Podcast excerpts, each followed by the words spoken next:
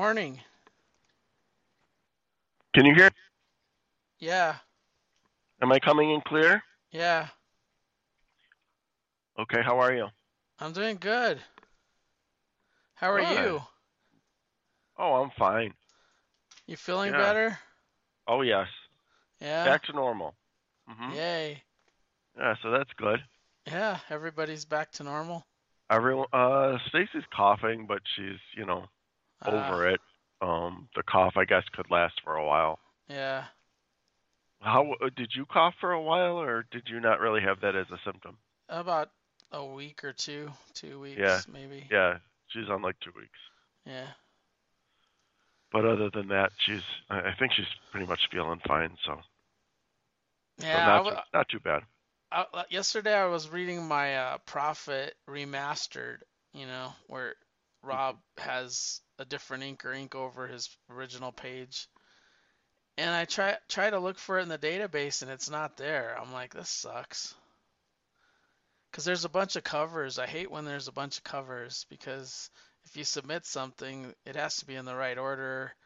You Yeah. have to look at the right code and because I got the So, Stephen It's not there at all, cover. or just no, it's just not there cover isn't there? because Uh-huh. it inside the inside of the book. Well, he he made it confusing because one one month he he did Prophet number I mean uh, yeah Prophet number one right Mhm. and then the next month he did Prophet Number One Remastered, which was like his Snake Eyes, where he uh, Snake Eyes Five or what, whichever issue it was, where he took the pencils, his pencils, and then hired like somebody else famous to do inks over his pencils. And he he did the same thing. Like he had Jim Rugg and Tom Scioli and Al Al Ali Garza and a bunch of different guys mm-hmm. inking over his work. And I those are fun to watch because you could see like you could see how much an inker matters. Like so, like like the Tom Scioli page, you can't even tell it's a Rob Liefeld page. really? yeah. So but but some guys are like exactly like they've inked over him before, like Dan Fraga and you know like a couple of guys, Oh, yeah. Marat Mychaels and so so it looks it still looks like Rob's page. But but then you get some of the more creative stuff and it doesn't even look like Rob's. But uh yeah, I, I always like those, but I'm I like So I don't I- even I don't even want to enter it in. Well, I think I see it. What what cover did you get? Well, what is it called? Is it remastered? No, you just have to look at the original Prophet from Oh, '93. oh, but no, but that's not the remastered covers. Those are Yeah, the yeah, yeah. No, but you go down a little farther until you get to uh one A. It came out in 2022, covered by Liefeld. Then there's a Capullo, a Miller. There's all these covers. Yeah, It's those just listed those are one those, slash those are uh those are uh Those are the ones that came out this year. Yeah, if but you- if you look at the inker, they're all Dan Panosian. They're all Okay. that's what I'm telling you. Okay. There's two issues that came out. There's the Oh, so this one the- the- come there's the a while ago. facsimile and then there's the re- remastered. Sorry. And this one is titled Prophet Remastered, and none Well- of those are in there. Oh, there it is, 1G. Yeah. one G. Is that the cover? No. Okay. Let me see what if they my cover's not showing up. Yeah, that's frustrating. Yeah, that is the cover. That see that one is the remastered 1G. So I just need to add let me let me go see what let me see what the code is. Uh modify issue. Yeah, see how if you go look at the UPC, it's 161 hmm and I have 163, so that would be 1GHIJK. It would be I. I would have to enter an I. Because the, you have to know how to read the UPCs. uh huh. They increment. So, like, when a new comic comes out, it'll just be one, and then the variant is two, and then the third print is three. You know, like, it'll just. Yeah. keep incrementing. Well, th- in this case, I'm going to have to enter in. I don't know The why some of these just don't show up sometimes. They're just in previews, but they still don't show up in the database. Yeah, I must have just done an. That G wasn't there the other day, so Yeah, I it did could an- have been just a I random. did a, I did an it. update. I did an update last night and it came in. But uh let me see on the credits. Yeah, see somebody did the lazy last version of it. They just it. copied. Yeah, they Right. copied, which is I I tend to do a lot, hmm me too. but this broke the rules. Like this this guy did not enter in right, so it's going to get removed eventually, I think. Yeah. Because you're supposed to use the indicia, and it doesn't just say Prophet, you know, volume one, whatever. It it's Prophet remastered number Yeah. one. Right. So yeah, it's jacked up. That's a pain. I might just enter, but I got the Steve. th- this one is the Liefeld Platt. I mean the Finch, which looks pretty cool actually. Mhm. But I got the the Stephen Platt because that's that's the guy that I like. But uh yeah, Interesting. Let me look at see if somebody answered it in right. No, nobody did. I might be the first one. But I don't like to enter in all that shit. Like I don't want to type in all the inkers because there's 22 of them. Do you see Yeah, what I'm li- saying? I don't like doing that either. There's like an inker per page. you could just leave it blank, I suppose. Yeah. That's a lot. So uh I decided to keep going with bad idea because I was going to ask you that. that well the gonna- reason the yeah. reason I did was I was uh subscribed on uh what are they called? Third Eye Comics or whatever. Mhm. and they just renewed me, so I just oh, might as well just keep going. So uh, how do you get their their stuff? Their how do you stuff, get the bad it- idea stuff from them? you just say I want all the bad idea, and they'll Like how how you have to actually send them emails and stuff?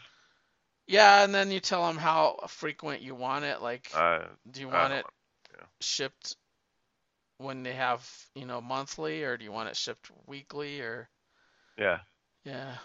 I, I'm I think I'm done.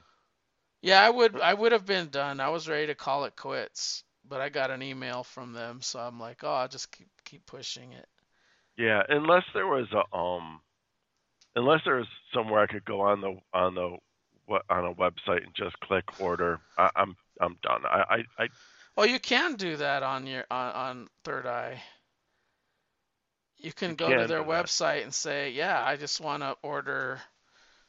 I just want to click on." You can click on individual issues, or you can click on publisher and say, Mhm. "Oh, I want all of them.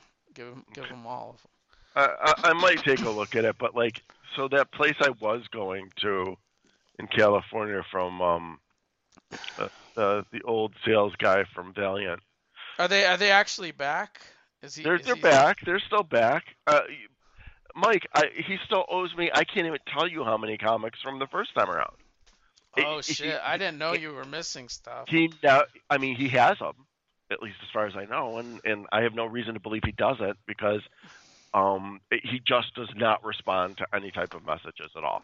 and wow. you should call the then- store.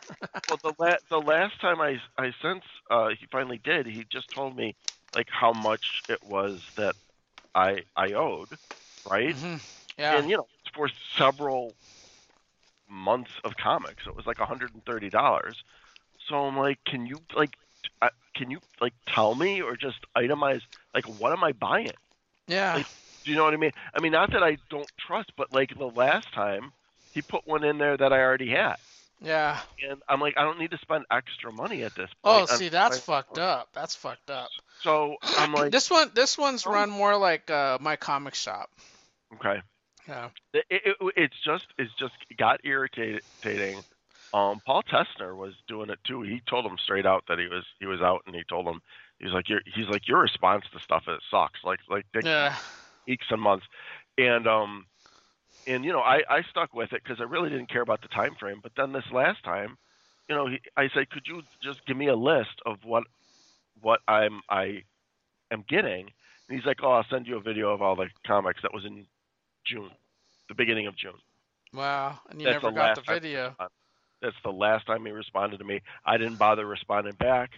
I think I'm going to send him just a quick message. Not that it might take him months to read it, but Yeah. Say I'm out for I'm phase done. Yeah. Yeah. officially officially done because I don't know if he's going to keep putting them aside or if he he knows that I'm done because he still has all those. But let me ones. let me ask you this: Did you pay in advance and then he owes you, No. or did you? Uh-uh. Okay, No, no. At, least at least you're not owed. It just yeah, you're, no, you're not kind at of all. And, and, you're kind said, of I robbed. Not no pun intended, right? Yeah, I had no problem with with anything in terms of like he was very I mean really like you know he was on board and like he had all of those like the last time I got a bundle it was again months and months and if I you know then he shipped me a bundle and everything was there plus like I said even a couple that I didn't I already had had he sent again but um you know I, I was eh, my only complaint is that he just doesn't respond he doesn't Yeah. respond to anything and i don't want to go in and just be sending him that amount of money where i have no idea if he if his count is off and Yeah, you, sh- you, you, you shouldn't have to track that. That should be on him. That's what that. you would think He's right the well, he's the seller. well he's putting them aside you would think as they come yeah, he should he should know. Like he's pulling them. but i had no problem in terms of like you know months later i'd get them they were all first print he really did put them aside you know what i mean Yeah. Like, he's above board he's not trying to cheat anyone he's just he sucks at communications Which sucks if you're a mail order person. and that's Right. the problem I'm, Yeah. I'm across the country so um you know i briefly thought i'm like well you know rochester new york is like 50 minutes away but still i'm not going to go there i'm not going to keep driving to rochester just to a bunch of com- you know like just one company's Yeah, comp- yeah. So- It's not worth it.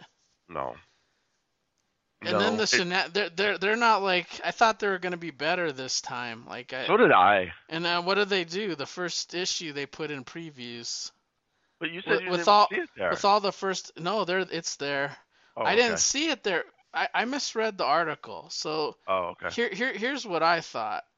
I thought they were gonna have the Mark Waid comic solicited.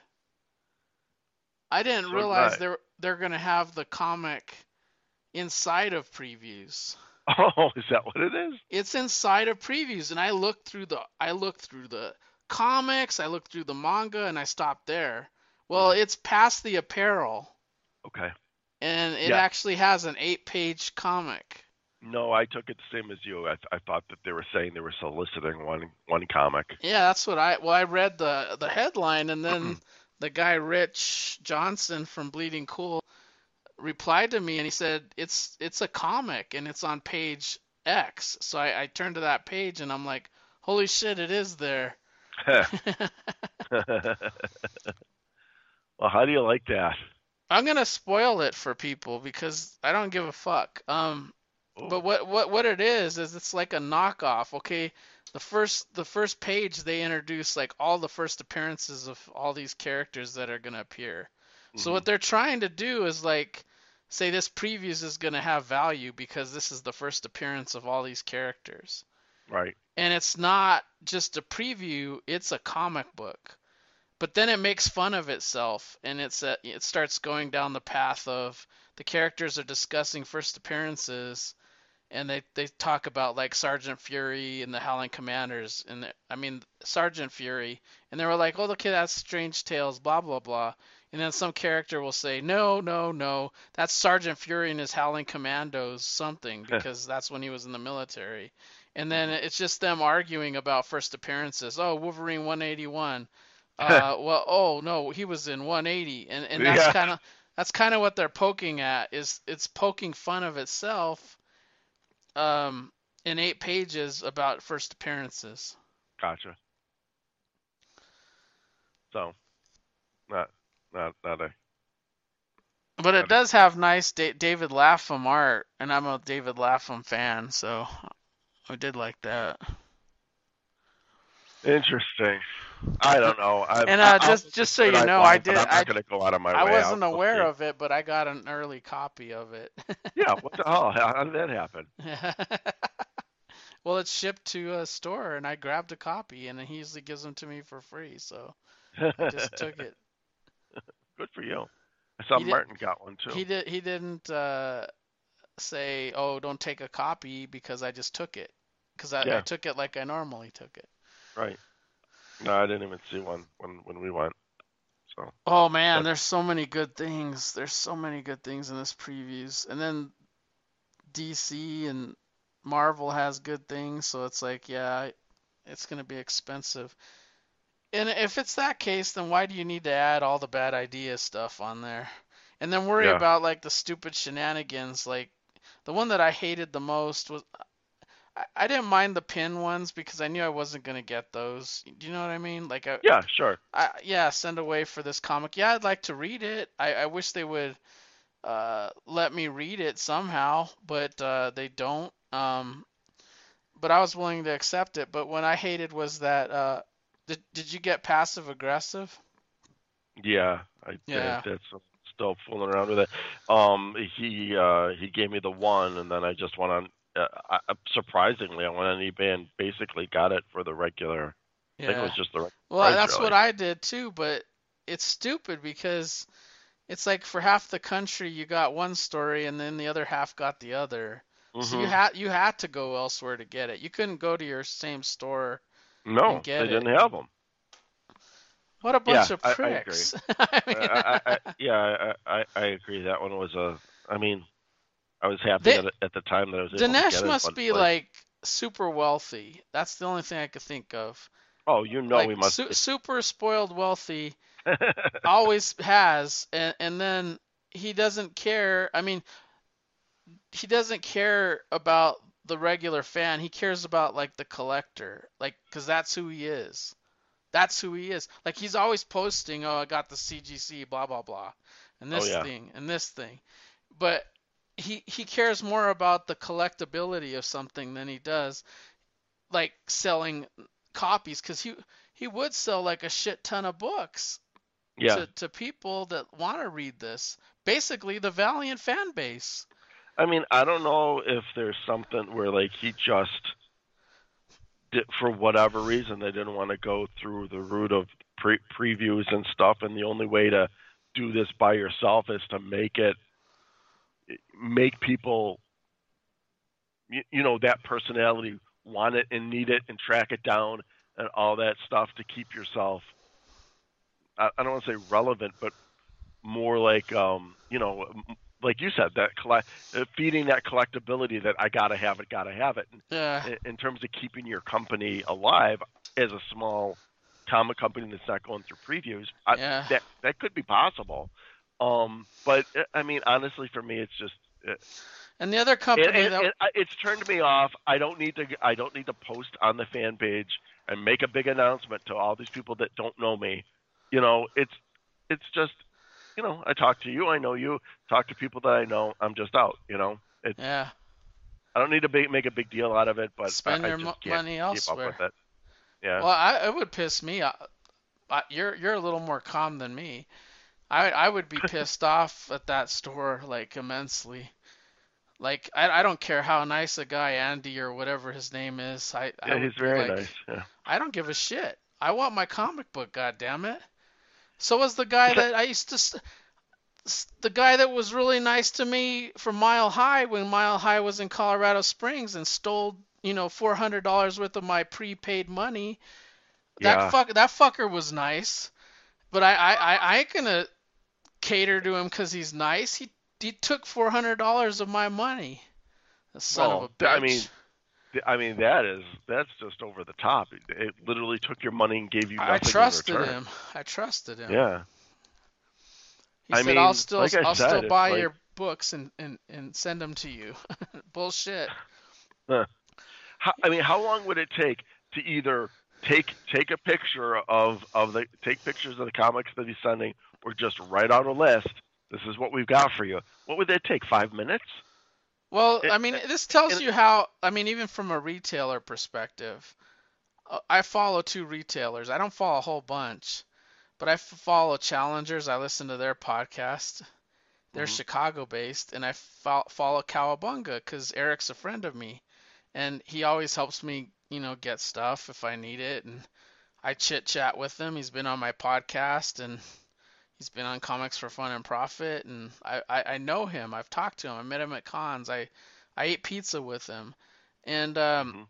he bailed on on them as a retailer. He said this is bullshit. Like he he didn't want to Oh, He oh I bet a deal. the Yeah. the profit to work ratio wasn't worth it to him. So when they had to reapply, they had to reapply to to be a bad idea, you know, seller, and that's that's bullshit. There there was like I, I don't nothing. know what they get out of this because it can't. the be, only yeah, one they the only one money. that they cater to is the speculator. That's the person that desires this. Right. like the the the person that wants to read it doesn't you know he he just wants to read the comic book Well, and the retail, it- uh, the re, uh, retailer can't be getting that much out of it either because if they find out that they hold anything back to try to sell it, at a, you know, uh, they they immediately get kicked out. So it's not like they're getting anything out of this. and like challengers has boxes and boxes of unsold bad idea stuff and they're trying to uh in the last podcast they were like we're we're gonna blow them out at 50% off you know Or were they all the not first print ones? i don't know what they were Yeah. I- they didn't say. And they hate the speculation market they're more of a they're they're a comics company that they're on the other side of the extreme where they just don't, they don't want to order variants and they don't want to they just want to sell content. yeah, yeah, they don't want to deal with it. Yeah.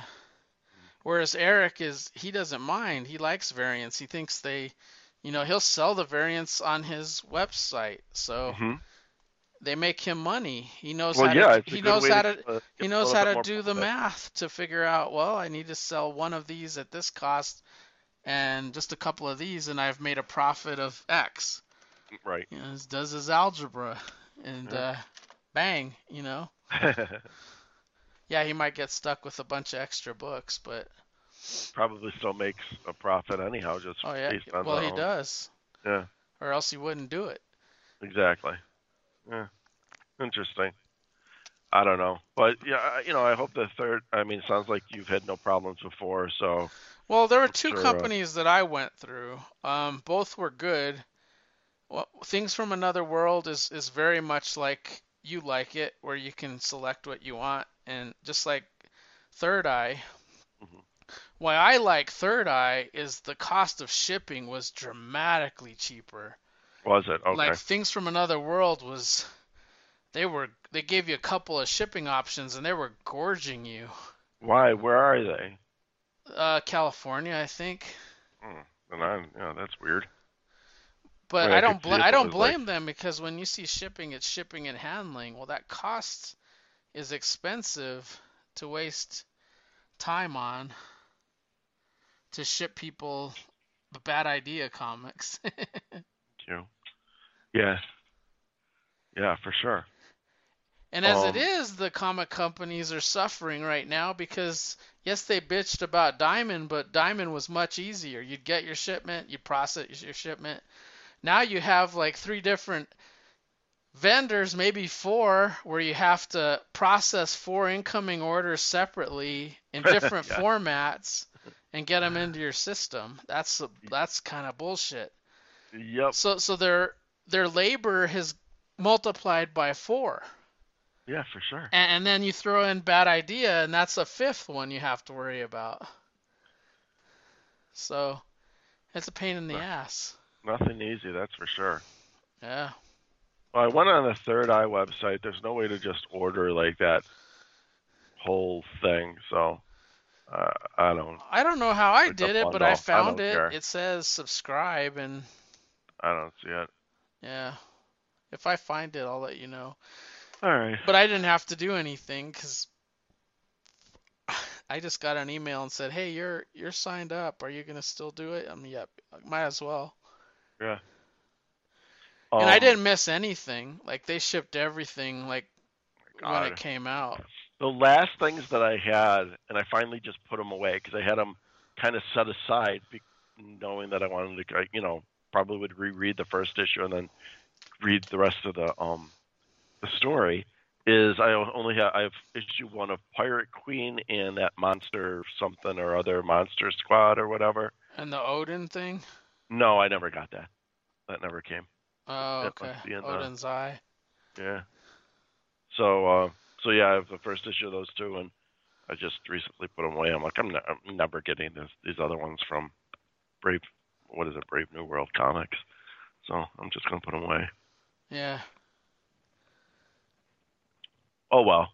I would like to have Um, a drink with Dinesh, and and if it, if it would be like brutally honest, you know, I'd say let's let's talk. And why are you doing this? There's one thing that I Like, why are say. you selling CGC comics with no fucking comic in it? Like that's so stupid.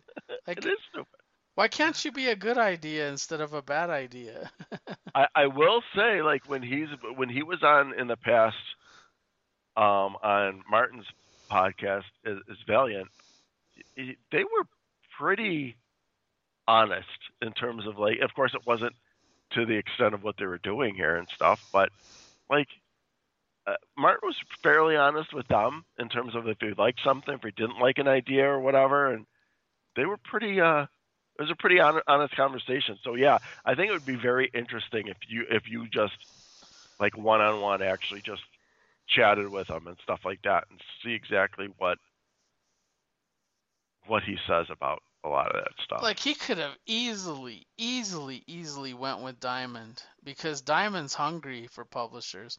Like Yeah. one of the other things they did in previews is they promoted uh, three publishers, I think, to the first half of previews. You know what they call Oh. premier publishers?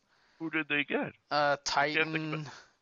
Titan. Titan was one of them. Um, let me see who the others were. Oh, Frank Miller Comics was was Jeez, is a premier publisher. put him right up there. That's the one I'm the most excited for. Um, I signed up for that for that comic book, but I don't know if I'm gonna get it. I did too. They, they said they put on the order. I don't know. Well, it's on the order, but it's not fulfilled, Mm-hmm. and I, until it's read, so is all my free comic books that they didn't fulfill. Yeah. They were on my order. yeah, it's just Frank Miller and uh, and Titan. Oh, Ablaze. A Blaze is now on the front too. Wow. That's the other one. They got Well, promoted. Mar- when does Marvel officially leave Diamond 100%? Is it sometime next year? I didn't hear that they were leaving them 100%. Yeah, they're they're transitioning eventually 100% to um, Penguin Random Are you House. sure? I Because so. uh because because Diamond gets their Marvel from Penguin Random House. yeah, I know. That- so they already left Marvel. No, but I thought that they were. Um, Well, they can still redistribute books from Peng. You, you're they're just a consumer like me and you from Pen- Penguin Random House or our comic shop is. They just get they just get a better they get a better discount because they order they order more. Man, I could have swore that they were doing something. No, I don't think so. I'm I'm pretty up on the the news. All right, I might have misinterpreted something. But they they don't get give you the same discount that Penguin Random House will give you. Pen- Penguin Random No. House gives you a high discount plus free shipping. So like the only stores that are sticking around are the ones that don't want to do that extra work that I was telling you about. Yeah, no, I think you're right. I I, I might have misread something that came out after because obviously I knew that they that they went to Penguin Random House and the Diamond. You could sell the option of going through Diamond um, to get them too if you wanted Now to. But I thought they IDW were, might be doing that, but IDW is get going both directions. they're going to Penguin Random House and um, Diamond. They're they're a little bit different than Marvel. Okay. And then Scout is going to like Diamond and Lunar. So I mean, there's all Yeah. kinds of weird shit. Scout like has that. been. Did you notice when you or do your order that there's that Scout shows up twice? So you got to make sure you click the right one. No, I in other didn't. words, in other words, you can order. You have the option on DCBS of ordering your Scout comics either way, but the discount isn't the same. So you just got to make sure that you do the one through Lunar because you get a bigger discount. Really? Mm hmm Yeah. What- What are Like, you uh, talking about? So if I go to pre-orders and I click on other Do Scout. and I go to Scout, well, Scout does have that uh uh what are they called? Um that horror line. Black Caravan. Yeah. But but that's on a separate one. They have they Yeah. only have Scout and Scoot. So you go to Scout, Yeah. just click Scout, and let's see here. Yeah, these are all 30% off. Oh, I swear to God, on my, the only way that I saw them, maybe I don't know if it's it, on my pull list. They show up twice. I see on here they do not, uh, because you know how I order Oh, I don't. pull I don't do. I don't do the pull list because I don't trust it. I've been burned Yeah. in the past, so I don't I do. trust I do my pro, pull list, and it shows it shows them twice. Yeah, I don't. I don't do it for that reason. There's too much bugs in it, and I don't like it. I, I just trust myself. Sometimes I fuck up, but if I fuck up, it's on me.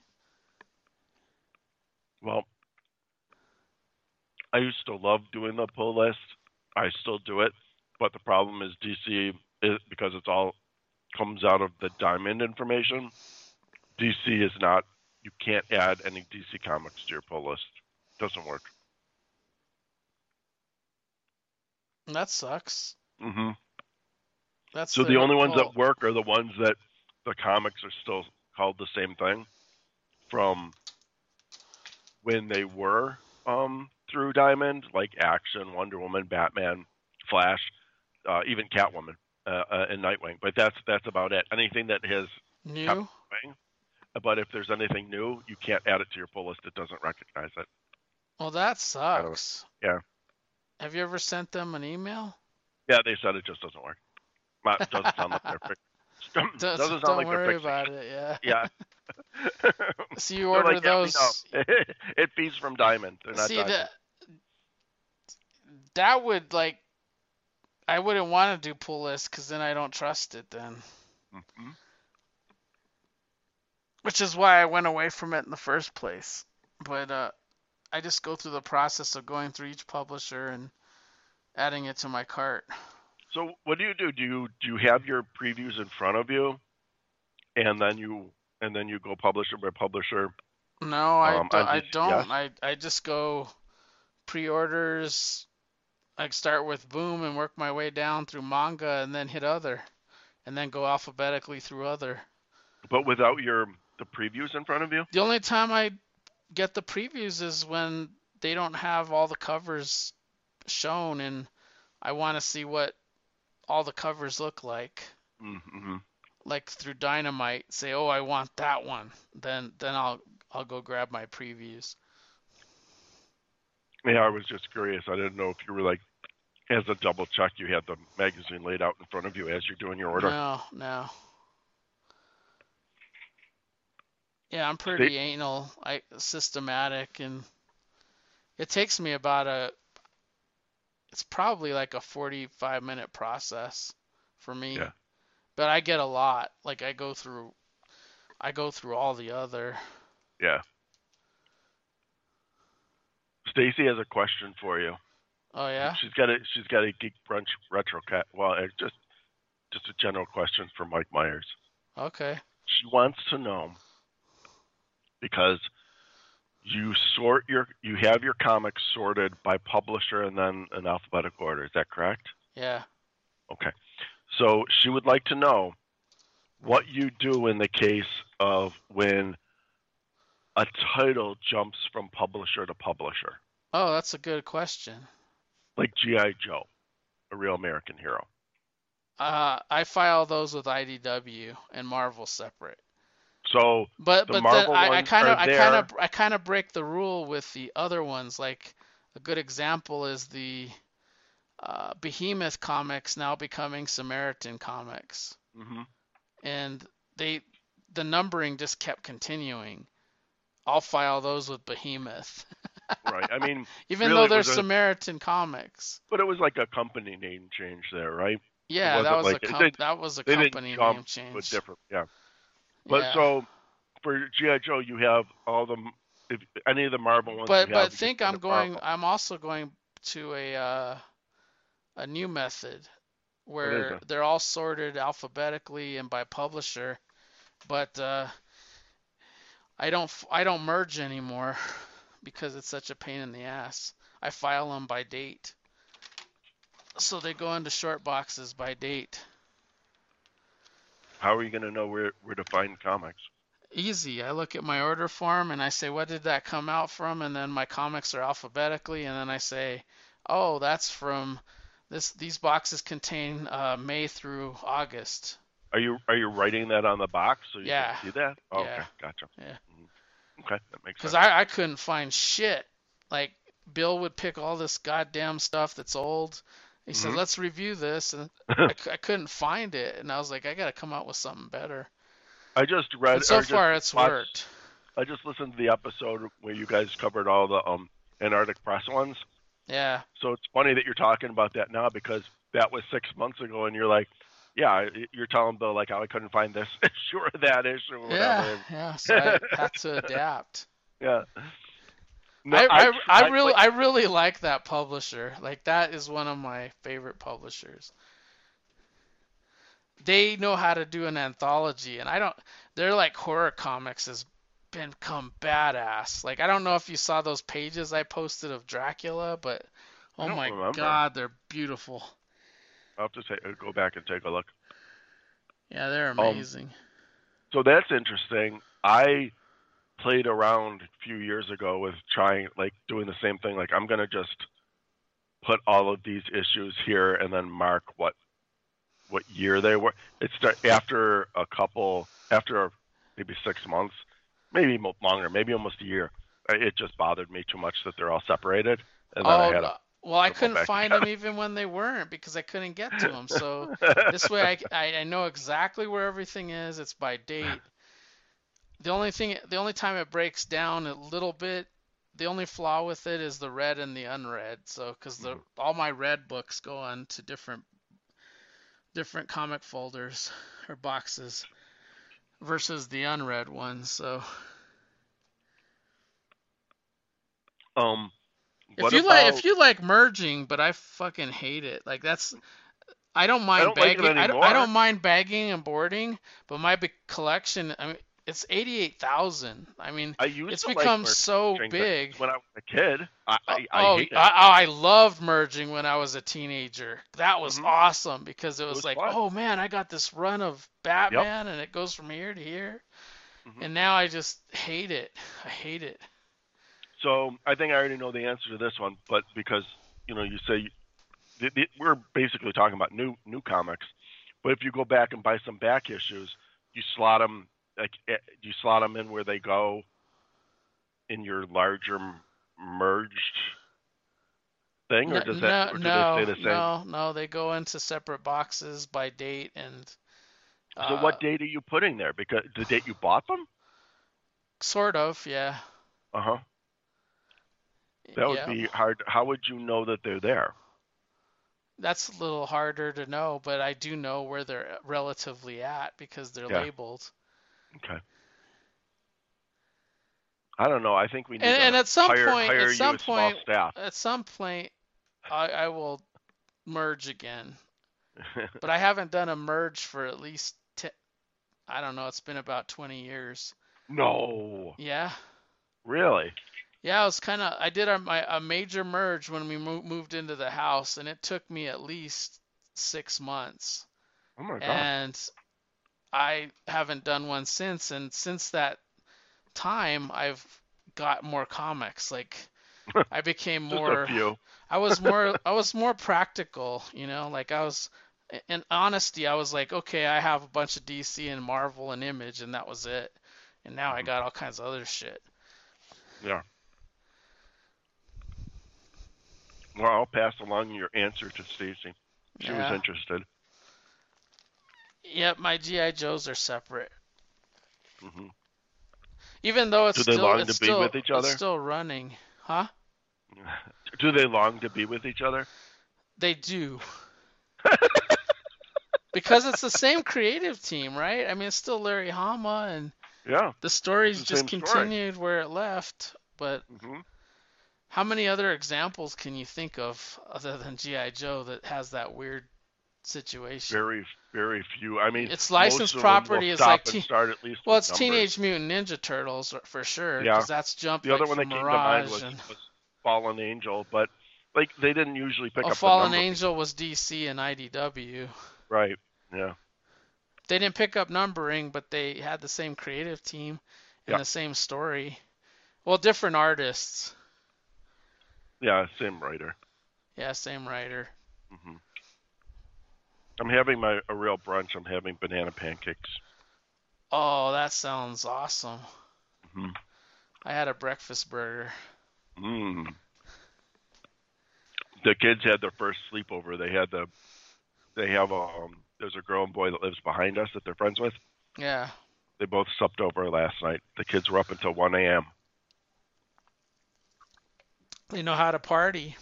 I guess so. That's like us at a Holy convention. smoked. I'm like, oh my god, are these kids ever going to sleep?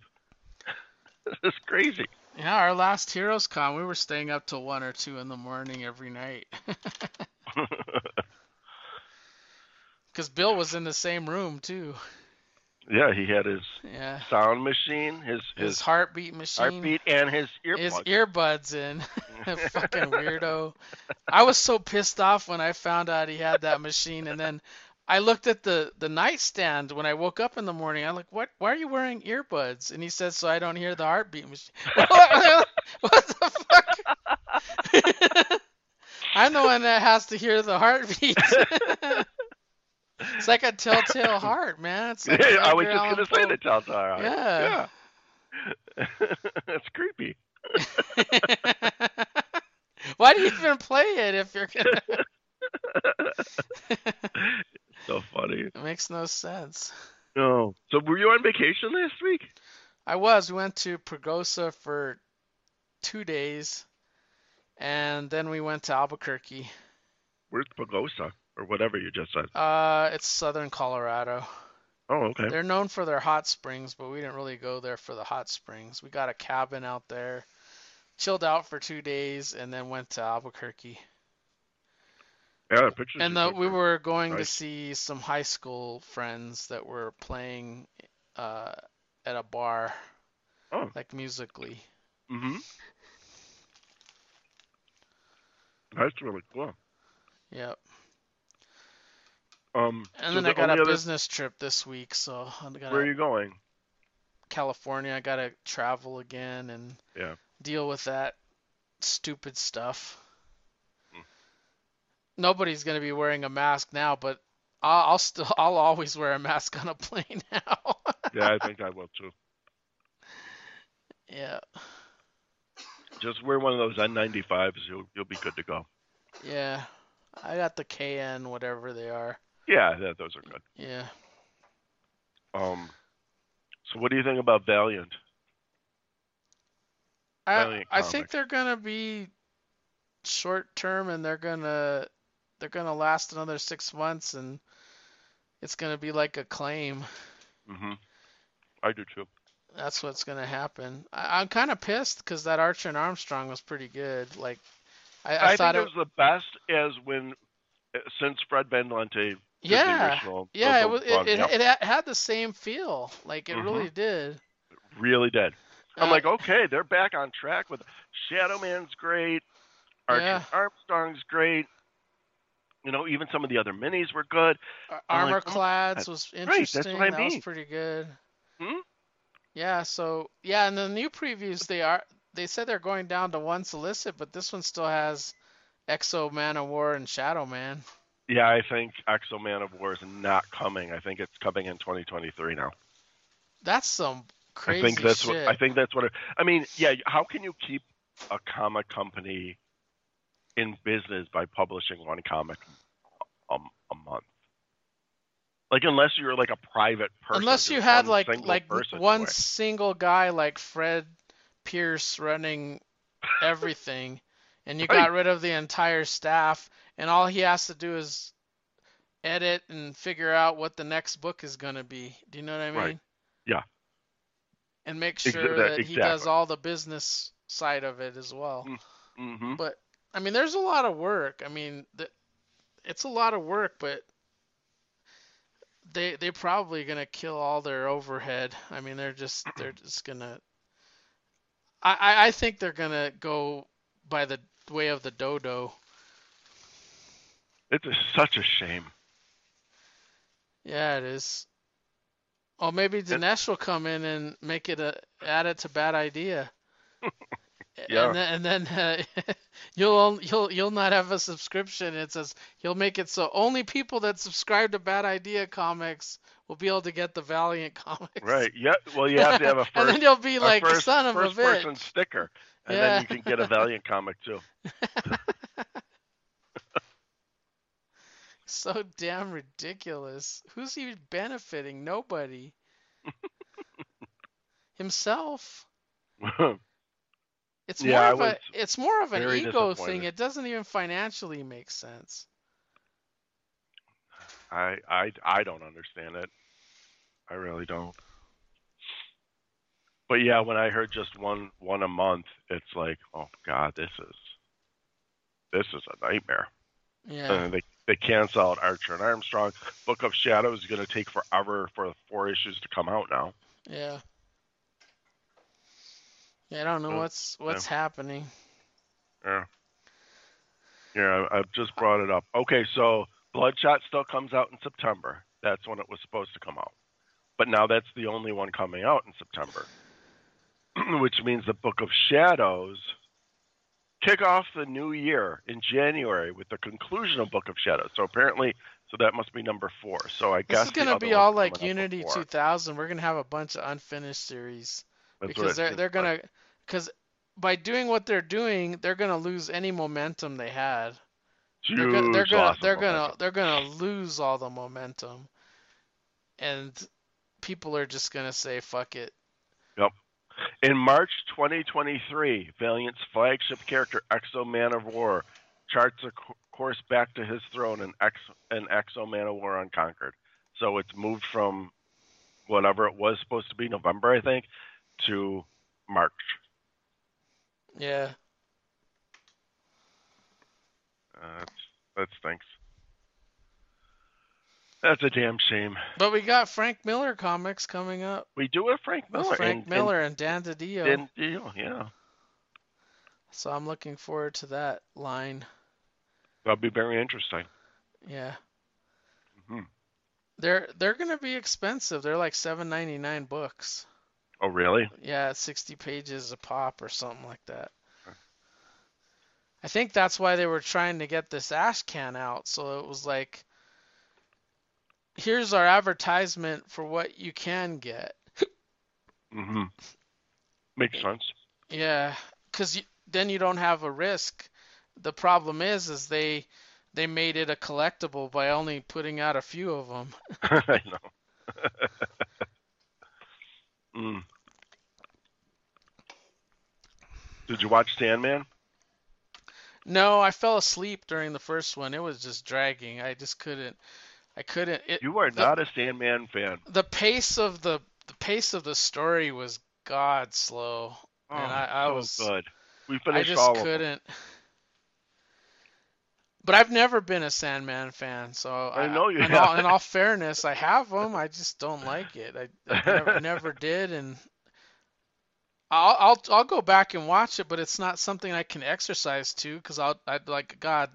It's one of those shows where it's like, isn't it? It's like feel like an eternity. What would be half an hour will seem like one hour to me, and it'll be like, oh my mm-hmm. God, I don't want to exercise.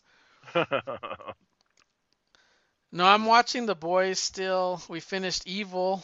Uh, that was crazy. oh, I think I got one. Don't don't spoil the ending. I think I got one or two left. That was insane. Um, I've, we've been watching a lot of on this trip. I didn't read hardly any comics. I watched Naked and Afraid. I, I, I became addicted to that show. I've never seen And it. it's so I, I mean, I know what it is. Well, never, never it- it's essentially Survivor, but it's Survivor for real. Like you have nothing. Yeah. You No have clothes. no clothes. You're you're you have to deal with all these elements, and you have one item you can take with you, like a sword, you know, like a knife or a a pan to cook the water, and that's it. Like that's Oh. you're stuck out there with some individuals in Yeah. the middle of nowhere. so you watched a ton of that, huh? I watched a whole season of uh, XL, which is there's two Naked and Afraids. Uh, one Naked and Afraid is they send like two people out to the middle of nowhere and they have to survive for 21 days. Uh, Naked and Afraid XL is you're in a group of four or three. You're in a group of three, and there's four sets of three, so there's 12 people Mm. and they have to survive, but the tribes can merge, like they can all end up in the same place. So yeah, it's just a little bit different. And when they drop you off, they drop them off in different places. So the individual has to find his other members. Yeah. Yeah. Who, who the hell are these people that are signing up to do this? Well, I, from what I can tell, the the a lot of them are the same people over and over again. And I did research on it because I'm like, I, I said the same thing. I'm like, well, god dang, these guys survive like this, and is this is torture? And I mean, they have literally welts all over their body because they're being bit 24/7 by all the bugs and stuff. And. I'm like, well, what what makes them want to do this? And as, it's got to be the cash, right? And no, it's not. They don't get paid shit. they they get paid five grand. That's it. Like Wow. period. To last So- 20 days. so for- what's for- the point? Why do they do this? They're just extremists. Wow. They're like either extreme sport people, farmers. They're I mean they're they're hardcore people that like to test their bodies, I guess. Yeah. But uh, yeah, it's crazy. So uh, yeah, I I- didn't plan on getting addicted to that. It just that the cabin we were in, we had no internet. Like all we had was like a cable station, and you you, sh- you yeah a, ca- a cabin with cable, but. So, so we had cable, but we had Animal Planet, and that's where we were watching it on. So like at night, it was like, okay, it's time for Naked and Afraid, and they must have been doing like a marathon. yeah. And then I had the app, so when I got to my parents for a vacation, we we'd watch that at night. Have you? Did you get to see The Hunt? No, I have not watched. Oh my Hunt yet. God, that's so good. I, I had watched that the second time with my parents. Did they and it- like it? Oh, they they thought it was the most crazy movie ever. Like, Hmm. They were shocked most of the time. Really? I actually got to write that down because I res- responded to you, but then I, I actually totally forgot about it. I got to write it down. Yeah, that's one of down. those things that you might be able to just find on Amazon because I think it's on Freevee, and I think Freevee is the uh, IMDb thing. Okay. Yeah. But it's in all it, it's all in its rated R glory for sure. Interesting. It's really good. Like I I've seen movies like this survival horror, but I've never seen I've never seen it done like this. Mhm. So yeah, it, it's it, it was really well done. What we did see, we took the kids to see E.T. Oh yeah, yeah, that was on the IMAX because it's the 40th anniversary of E.T. this summer. are you a fan of that? I love ET. You don't You're like you're, ET? you're you're a Steven Spielberg guy, I think. Jaws, Close I, I, Encounters. I I am a fan of Jaws. I'm Oh not a fan. God. I'm not a fan of third. I was bored to tears when I saw Star Wars followed up by a third. You know, Close Encounters of the Third Kind. I was like, I loved Close Encounters when it first came out. So I was probably like six, and I loved it then. Well, you were older. I think I would. I got a couple years on you, so I was older when I saw it, and I Yeah. I don't know how you could have saw it at six and loved it because it's I don't either. Slow, it's one of those slow. eight- It's like The Arrival or any of the movies It's that you see. super slow mo- uh, moving. I will totally admit that, but I absolutely loved it. Maybe you got a thing for aliens. I think I always wanted aliens to come down and take me away. when I was a kid, I really did. And ET. So you, you're not a big ET fan? I love I- ET. I saw E.T., but I never saw it again because I had no desire to ever. Wow. But I've seen Jaws like a gazillion times. Yeah. So, and I've seen like Schindler's List and Jurassic Parks and what else has Spielberg done? Indiana Jones. Um, Yep. I've I've I've watched every one. I just marathoned all of them over again for like the 15th time. I don't know. So yeah, I've seen a lot of. Uh, I think Spielberg even was involved in the Young Indiana Jones Chronicles He might have somehow as a producer or something. But um, yeah, I like I like his stuff. I just never got into those movies. Well, I, let me let me say I, I I didn't get into them at the time they came out, and I because of that I never had the urge to revisit them. Yeah. So, yeah. No, like ET was was one that I just absolutely adored at the time, and seen it a bunch of times since, and so we we took the kids and uh, they both loved it. So Well, I was that- really I mean, really excited.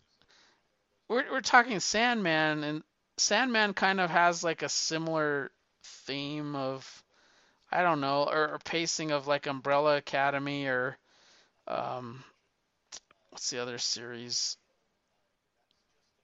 Locke and Key or Mhm.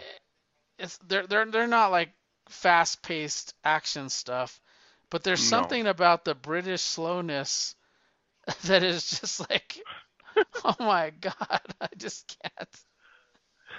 I have, But see, I don't I don't feel like ET is a slow moving mo- movie. I, I totally agree with you with Close Encounters. I don't feel like ET is a slow moving movie. Well, I mean, uh, I don't remember a lot about it. I remember a little boy named Elliot or whatever his name Yeah, is, and he has a little sister, Drew Barrymore. and uh, they they bring home a an alien, and he starts hanging out with them and riding on his bike, and then the government finds out, and then they they want to uh, get Elliot, they want to get the alien, and Elliot's trying to protect the alien. You got the basic beats down. Yeah, and I remember the bike scene, and Of course. wasn't there M and M's involved, or I, I No. M&M's wouldn't license their property to Steven Spielberg. what was it? They had to use Reese's Pieces. Oh yeah. But I, I, I knew I, I knew it was some candy. I knew it was Yeah, some candy. They said no.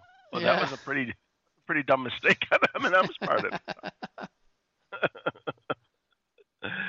Yeah, so Reese's Pieces got it instead. I prefer Reese's peanut pieces too. I like M&M's. But I'm a Reese's. That's if you ask me what my favorite candy bar is, it's Reese's peanut butter cup. Just plain, like just Mm. plain Reese's. None of these fancy ones. I'll try the fancy ones, but it, there's magic in that first one. And we started watching uh, Black Phone, which was oh, really, which what was- that on? Where did you get that? That's on NBC or Peacock. Okay. Peacock? All right, because I wanted to watch that and I didn't know if it was available anywhere yet. Yeah, and that that's really good. I, I fell asleep, but I fell asleep for a, a good reason. I had mowed the grass, and that always wipes me the fuck out. So I was already in trouble going in. yep. I'll have to um I definitely wanted to um watch that. That's actually based on a short story by Stephen King's son, you know, Joe Yeah, Hill, Joe the one that did yeah. the NOS4A2. Yeah. Yep. We still haven't finished NOS4A2. We we, We I think we're on we- season two. and then it was canceled, right? Yeah. Mhm. That was creepy. That was a creepy way to make like Christmas music like horror music, you know? Oh, that's for sure. Very creepy. I mean that that ugly ass chauffeur that drives that car around capturing kids is that's terrible. I can't remember Joe Hill name. must have a thing for kids because God Don't say it like that. damn well I I mean like horror in kids Yeah. because that's what Black Phone is. yeah, you're right. And NOS4A2's totally that. Mm-hmm. Maybe he had, you know, with his dad being Stephen King, and he probably grew up around horror stuff all the time as a kid. and He's like kind of Well, I guess it Writing is, about is that that way too, right? I mean, yeah, yeah. Interesting. yeah, there's still so much to stream and watch that I, I'm Oh totally God. lost. We still haven't finished The Boys season one. I think we got one episode left of that. Yeah, I keep a running list every time something comes out, just so I don't forget that we have to go back to. we just finished Old a show. Man. That was pretty good. On I've heard that that was good. I've not seen Yeah, it yet. Yeah, that's really good. My, some of my coworkers were telling me to watch that. Yeah, that's that's that's a fun ride. Who is it? Is it Jeff Bridges? Jeff Bridges and uh, John Lithgow. I love Jeff Bridges. He's awesome. And I'm more of a John Lithgow fan, but I don't. I don't have anything against John Lithgow. I just. I just. Like I've never Jeff been a Jeff uh, Bridges fan. What do, Oh what my you, God, is Big because of Lebowski. Starman? Oh, Big Big Big Lebowski. Lebowski is good. Yeah, Yeah. he is the dude. that is one funny movie. it's awesome. I saw that very late in life, and it's weird because I'm a fan of the two brothers that make that movie, Yeah. like yeah. Fargo and all the other stuff. And I never They, saw got- they make some crazy movies. Well, I, I've enjoyed all of their movies, and I never saw Lebowski until about I don't know five, six years ago. Oh, My wow. dad had put it on, and I watched it. Huh? Was it two years ago? It was two years ago. Barb says. Wow, that is that is recent. Yeah. Yeah. But I've already seen it twice, so. yeah, I've seen that several times. I love that movie. they throw the ashes into the wind.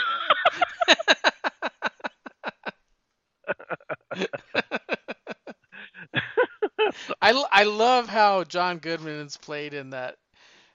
When he gets pissed off, yes. I love when he, I I love a pissed off John.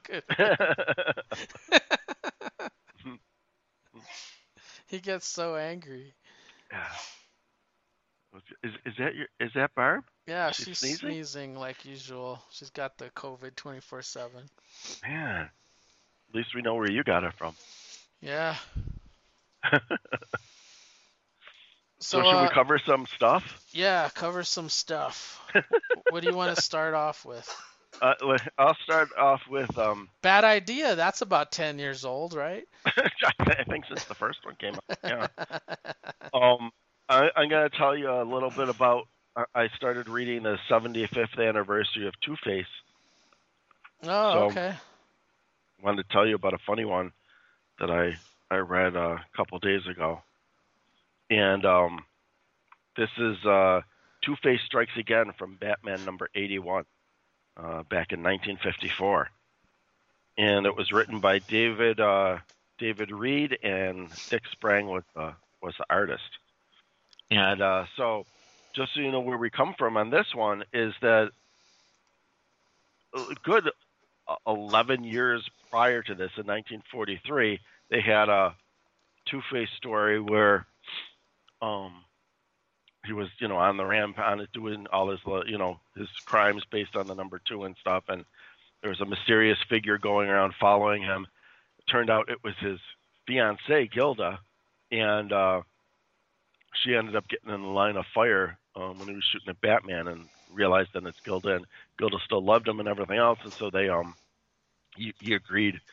Uh, he, he realized what a fool he'd been, and that you know that uh, he he went ahead and did the reconstructive surgery, got his face back, and that was the end of Two Face. Two Face was cured. So this is now 11 years later, 1954, and uh, Batman and Robin uh, are going to come against uh, Two Face again. And uh, we start out with with Harvey just walking down the street, and um, people are at a newsstand and they see him there. Go, oh, that's that's Harvey Dent. He used to be Two Face, and it's like what a coincidence. This magazine I picked up has this whole history about what happened to him and and how he became Two Face and and why he's not anymore. Of course, it was a way for you as the reader to to find out what his what his backstory had been. And um, so Harvey's walking down the street and he sees right there in uh, midday, I guess, some um, some people in a in a TV uh, store uh, trying to break into a safe in the back. So he goes running in there to stop them, scares them off. However, they had just lit the explosive charge um, before they were ready, so they ran out of there. He's running past them, of course, right when it explodes, and and I'm sure you can guess what happens to his face. He his, it undoes all of his plastic surgery, and one side of his face is all mangled again, and he immediately says that he's become Two Face again, Two Face, Two Face, and um, right away, just just like that, he's he's like, well, he's like, I'm gonna flip this. He's like, I made a replica of my coin because the original is in Batman's cave, and uh, said I made a replica of my, of my Two Faced coin just to keep as a memento, and uh, he's like, I'm gonna flip it, and if it comes out evil, I'm gonna start doing crime again. So of course, that's exactly what happens. Um, Two Face is then on a rampage from there. He's he's uh, stealing receipts from the um, from the gate at the at the circus. He's um, uh, oh, actually, no, no. They they thought that he was that's what he was going to do, but he really um, ran uh, to the to the local the, the clown at the circus. He keeps a diamond stick pin collection in his dressing room, so that's that's what he stole from from the circus. The clown stick pin, diamond stick pins. Um, he uh, he robs this uh, uh, this uh, fa- this millionaire that has a has a yacht. He keeps all his um, deep sea gems and treasures that he's found over time in his yacht. He steals that. um, Commissioner Gordon calls Batman and Robin, tells them what's happening. They're like, "Oh no, I can't believe Two Face is, is back. We thought he was cured." Um, he ends up doing another robbery for a fan, for an actor who was playing Abraham Lincoln. He, he stole um, some Lincoln papers that he was using for a reference. So what they find out is that um, what Two Face is doing is he's stealing from people who have quote unquote two faces. So of course the clown puts on his makeup to have another face. Um, the, this is a stretch as far as I'm concerned, but uh, the millionaire um, puts on a deep sea diver's helmet when he's diving. That I, am not sure that that's a Two Face. That's more. Uh, but anyhow, that's what he considered it. And of course, the actor was dressed up as Abraham Lincoln. Is not. Um, so that was his second face. so Batman and Robin figure this out. They figure out the next um, person he's going to go after is this uh, millionaire gambler. He got his fortune from gambling and um, Robin's like, well, why why would he be doing that? Well, how does he have two faces? He's like, because when he's playing cards, he uses his poker face. So they run there. Yep, they were right. Um, the gamblers had, was so successful, and so rich, and loved gambling so much, he built an, a, a huge, giant um, pool table, just like you know those that you see in all those, Mike. You know, on the, all the covers and and stuff where everything's like huge size and they're running all over it. Well, that, yeah, he's got a huge pool table in his in his house. So they climb up on the big pool cue and to track down um, Two Face. Two Face starts rolling all the uh, cue the cue balls at them, so they have to um, go in one of the holes and they get out, um, avoid the balls just in time. Um, so Two Face gets away. The next one is that Batman figures he's going to go um, up uh, and and steal something from this uh, Chinese diplomat who has uh, who is I guess was been charged with misconduct by his government is being sent back home.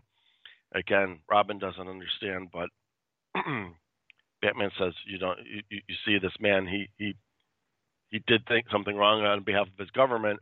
He's uh, from from the you know from the the east.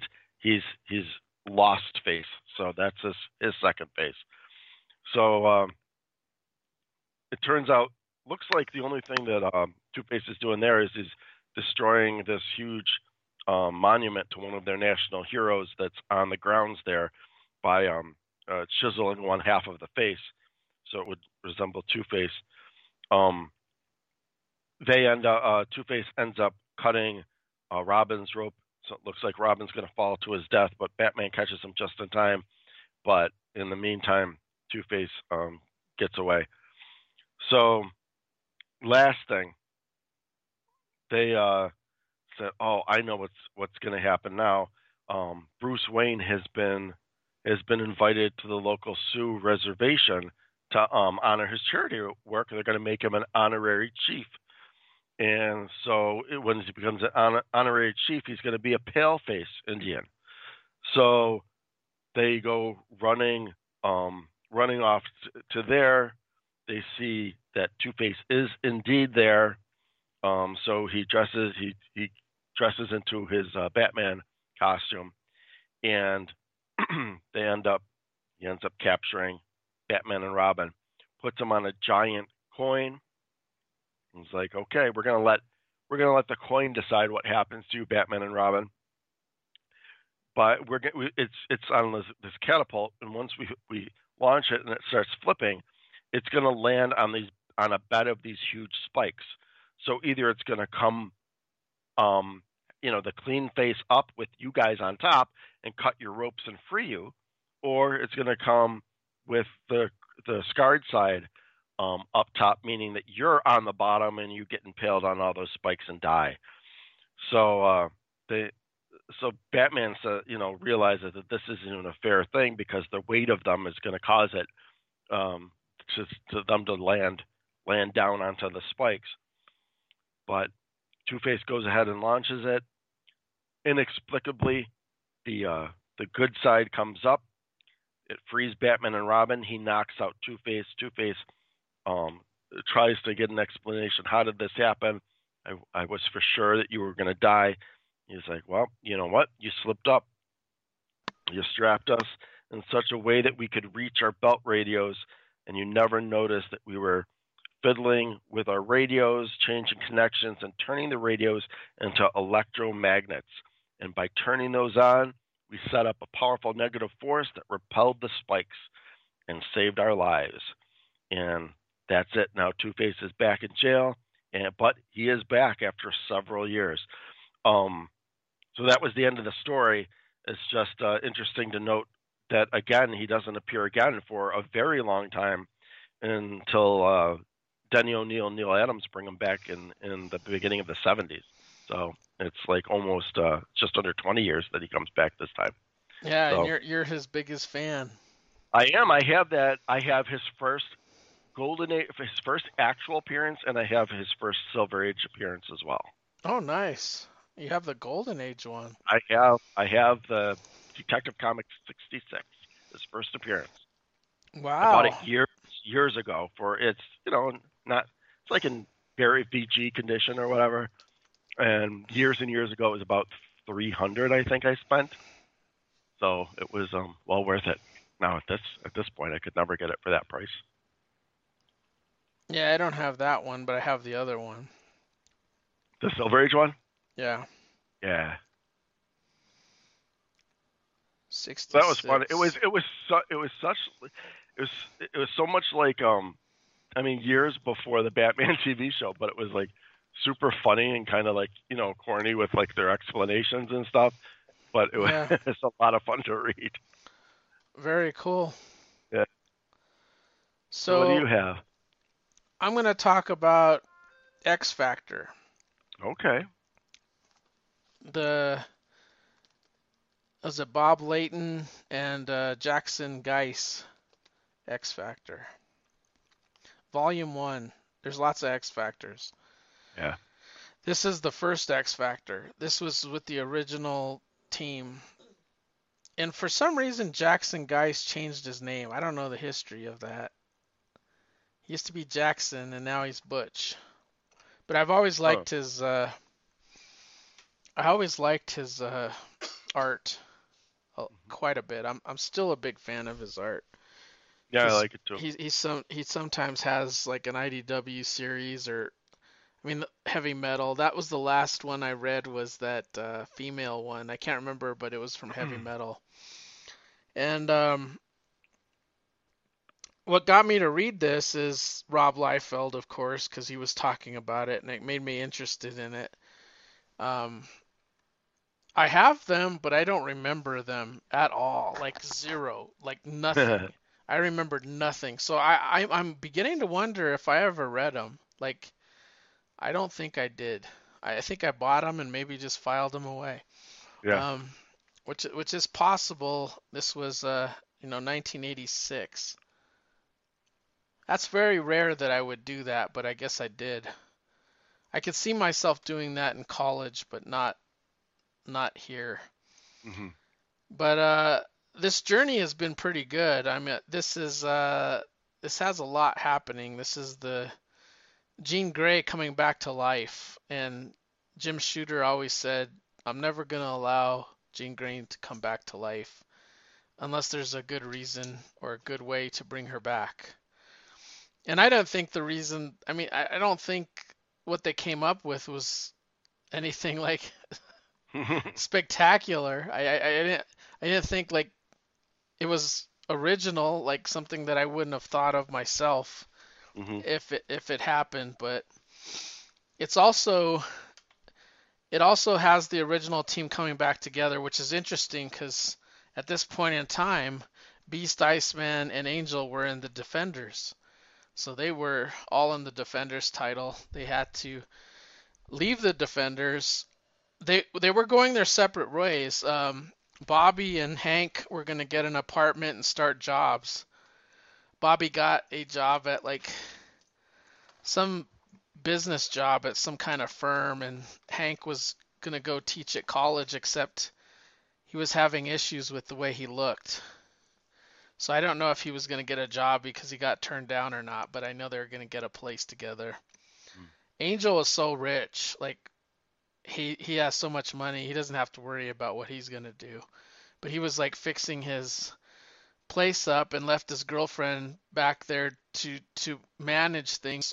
And, uh, he finds out about Jean Grey and then calls Scott um, and tells him, you know, Cyclops, Jean Grey's alive again, and and, and uh, he's with uh, what's her name, um, Madelyne? Madelyne Pryor, mm-hmm. and they have a kid. So- Yeah. and, and Madelyne looks very much like Jean. Like And- just like Jean. Yeah, Yeah. she looks just like her, and he just. I mean, actually, in the X Men at the time, like he would he would talk it like it was it wasn't like just being so, like he would say all the time. He's like, I can't believe this. I thought that was Jean. It looks just like Jean. But what I found interesting is he just he just packed up and left. Like he has a little baby, a wife, and he just like I'm out of here. He, he is. he Jean's is kind of alive. Yeah, he's a big And jerk. even in X Factor, Angel when they got together, Angel was always telling him, well, "What about Madelyne? you know, like what's going on?" And I think Uh, I think Warren wanted to hit on Jean himself, but I don't I don't know what his motive was. I, I still don't know what it is because in issue back in the old original series, like when uh, Stan Lee writing, they were always like vying for Jean's attention. Those and I think he I think he's vying, but he has that girlfriend too. yeah, And then Hank has that girlfriend that's got the weird ass haircut, but she looks fine and she looks interesting. but she plays a part in this too. Um, they they form the team. They get Jean, and they said, "Oh, let's let's become a team again." Except let's go back to what Profe- Professor X's main vision is to help mutants. But let's front it as an organization that's trying to capture mutants. hmm So they have like these aliases where they look exactly the same, just in different like work outfits, and they go and capture mutants. And one of the guys they capture is Rusty Collins, and he he's got all kinds of like firepower and and stuff that can melt stuff, and and then they get Artie, but that that whole Artie thing is really interesting because if it goes back to Amazing Adventures, which is you know when Beast got the hair and everything, hmm and uh, his second mutation, if you will. And there was another scientist involved that was trying to help him. Well, he sends this guy Tower to go capture the beast, and and Tower's pretty. I, I like his design. He's like a super powered individual, but he can grow in size, and um, he's pretty big. And uh, he ca- captures the beast and takes him back to his original scientist friend whose motive is to cure mutation because his son is is Artie, who we Mm. all know from you know other comic books. He's the pink-headed alien-looking creature, mutant, um, and he wants to cure his son, so he decides to do that on Hank and his mutation. And this is how Hank gets his human-looking look again because if you look at X Factor and you see the Beast like by issue 3 or 4 Yeah. he look he he's got a human looking form again but uh th- this whole series is is, is like crazy interesting cuz there's so much you know that that is happening and then there's like this rampage girl and you don't know why she's after uh, Rusty Collins and she's after Artie and you, you don't know exactly why. But at the end of issue four, you find out like I always thought that Louise Simonson is the is who the writer that made you know um, Apocalypse, but it really was Bob Layton because Bob Layton, the the big bad that was sending off his evil mutants um, off to go get these mutants was uh, was Apocalypse, and uh, in issue five they have a X Factor has a battle with the Alliance of Evil, and those characters there, Rampage being the most one that's to focus on because she's all in issue four um, on her own, and it involves drugs like like mutant drugs, and you're like, what what does that mean? But there there's a mutant that actually can drug up other mutants to gain more powers. So this alliance of evil doesn't want this guy to leave. He actually is supposed to be working for Apocalypse and he escapes. And he causes mutant powers to go haywire and he sort of serves as a drug um, to other mutants to amplify their powers. And that's why the Alliance and Evil of Evil have a clash with the uh, X Factor. And then you have Cameron Hodge, which is interesting because we all know what he turns into. But he he is uh, their publicist, if you will, or he's the guy that Oh, that's right. he leads them to missions. Like I he runs forgot about that. yeah, he he's the business guy uh, behind X Factor that says, "Oh, these guys need to get rid of a mutants. You need to go get go get them." And then they fly in, and then they go get them. And then there's all this conflict with Artie. Like, um, Rusty freaks out when he sees Artie. That he doesn't even want to be a mutant. So there's all that conflict. You know, I don't want to be a mutant. I don't want to be here. And they're they're saying, "Well, we're you're here to protect yourself." as well as others and uh, he's freaked out because of the way people think but his his whole mind changes when Artie sort of saves his life so and Artie's father dies in this whole mess by the way so yeah there's just there's a ton of stuff that happens in five issues it's not decompressed at all Mike, I haven't read any of that since it came out, yeah. and like you covering it again is like, I I had totally not remembered at all that Artie like I I thought uh, like if you would have asked me before covering this like where did Artie come from like oh he was a Morlock I just Yeah. like he was with them for so long that I I didn't remember anything about his first appearance or where he came from Yeah, it's interesting too because it links back to where where Beast got his first hair. You know what I mean? yeah Yeah. So the scientist that gave him his hair, that that was working with him, is the scientist uh, is Artie's father, and he just wants to cure Artie, and that's why he's doing this to the Beast. yeah But he does sacrifice his life so the Beast and Artie can escape. He's like, protect my son, and he kind of vows that he will. Um, although the Beast at that time, like in issue three, if you look at the cover to issue three, I think it is, he's covered in, he looks like a mummy. yeah Um. I noticed that cause I was Be- scrolling because through. he he's all in bandages because that guy in the process of trying to unmutate him almost killed him like he was on life support he was almost to die Mm. so yeah this is this is all pretty interesting and still he hasn't seen or called he or Madelyne back like he's got his kid that and he- comes to bite him in the ass later well, it already is uh, kind of but it's so weird. Well, she turns into the Goblin Queen, right? yep yep And it, her her her backstory is all also kind of weird. But uh, Jean Grey coming back to life, uh, you're like, well, how did she come back to life?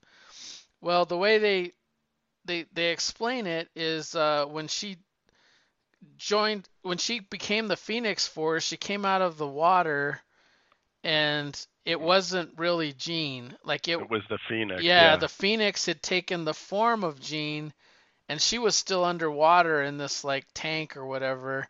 And later on, the Fantastic Four and Avengers uncovered her and brought her back, and uh, that's how she became back back to the team. Yeah, So- that's interesting. Um, yeah, and Fre- and like you said, Frenzy uh, first appears in like issue four or whatever, and the, she's she's uh, still around now, like uh, in this you know the Hickman run and stuff like that. Like I think she's one of them that was uh, working up on the space station with uh, Agent, Br- not for Agent Brand, not not you know as a double agent, but I think she was up there or whatever. So uh, yeah, so she's still around too. So what you Oh, see in cool. five is you see Frenzy and then that guy Time Shadow and Tower and and um what is the other one? Uh I can't remember the girl's I don't name. remember. Yeah, I don't remember. I wouldn't have known. Fren- the Fren- Frenzy's the the one that's super strong, but so is Mhm. Tower. Like their powers are almost very similar. Yeah, Frenzy's Um, the black lady. Time right? Shadow, yeah, Time Shadow. I can't remember who the girl with the pink hair is. That's the one I can't remember. Yeah, but first It's interesting Apocalypse- our database doesn't our, our database I think is well that's frenzies. It said that Time Shadow shows in issue four and I don't Stinger? remember him. was her yeah, name Stinger. Stinger? Her name is Okay. Stinger. Yeah. Yeah, it says it says that for um for five. Yeah, so six is like when Louise Simonson takes over uh, Yeah. from Bob Layton. But I've always been a Bob Layton fan, and it, it's interesting because the X Factor that I know was the Simonsons. Do you know what I mean? like Mhm. the the one Yeah. that I remember. So going back to read this and finding out it's not them, it was was pretty shocking to me because that Yeah. that's sort of what I remember. Like I don't remember reading these at all, and I have them. And I didn't Yeah. like just recently buy them. I bought these off the You shelf. got 'em. hmm I've never read the Peter David reboot that started at issue 200. Wow. Never read it. Uh-huh. That that was that was when I really liked him. yeah, I read. I have the whole That's with Madrox original run big, that went what, what's his name? The big guy, uh, strong guy. Yeah. the strong guy, Guido. yeah, Guido, That's pretty and cool. Polaris and yeah. Havoc, and yeah, that that was my X Factor. That's that's when I really liked him. I really feel Peter like I, David- I, I, I need to go back and and read these now. The Yeah, I was. I Uh, what drove me to read these was, like I said, I was listening to Observations, and he was reading an article off of Comic Interview that was talking to to Jackson uh, Guice, and I found that article to be very interesting because he he went in, him and Bob Layton went in with a plan, and like uh, we're gonna we're gonna have a run like Fantastic Four. It's gonna run a hundred issues, and Hmm. just to know that they only lasted like roughly six. Yeah. it, it's pretty shocking. But um, yeah, I I don't think it took off as they expected it would take off, and uh, I I- do like the premise. Cyclops I is is one of my favorite X Men, but I- I didn't really grow to appreciate Cyclops until much later. More more so when he was the leader and had to make the tough decisions when Xavier was gone. Yeah. But uh, here here he seems very like I don't even care about my kid or, or wife. It's just, it seems so weird. He And got his Angel- boo back. That's, and that's I all he cared about. Yeah, but I, I he's he's even being like standoffish with Jean because he feels guilt, right? Yeah. So he's like not Jean's always asking, "What's going on with you? Why can't why haven't we talked?" And I, I'm at the point where she sat down with Warren and he he was uh she was like, "What's going on with Scott? You know, like what's you know, what what's happening?" And he starts to you know let her in on stuff, and then it he sort of changes the subject, and then it never resolves itself. But I think what he's gonna say is, "But I'm in love with you," or something like that. Yeah. but he's got the girlfriend that's doing all the work for him on his house. So I'm like, what is happening? That's pretty cool. and when when uh Beast and Hank are or Iceman and Bobby and Hank are with Beast's girlfriend, uh that that that whole scene is pretty interesting because that's where Frenzy attacks them. Mm. I keep calling her Rampage, but it's Frenzy. I because it reminds me of Rampage from DC Comics. She's almost Man. the same power set. yeah. I like I said, I mean, my God, 1990, no, 1986. I haven't read these. Yeah, this nine- was this was like crisis time on the DC side, so it's 86, 87.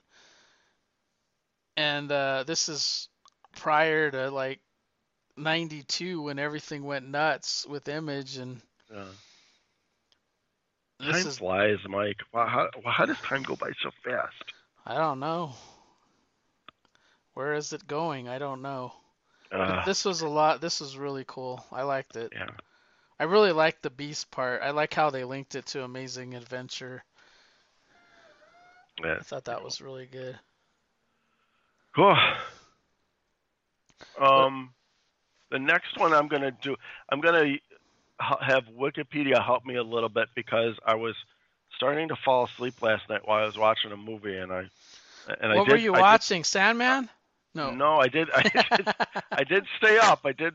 I did complete it, but I was I was getting drowsy on and off. So what were you Oh. watching though? I, I went back to my uh, Hammer film collection, and it's taken me a while to get back to it because those suspense uh, films are they kind of by genre almost, like in, in order of how, you know how the discs come.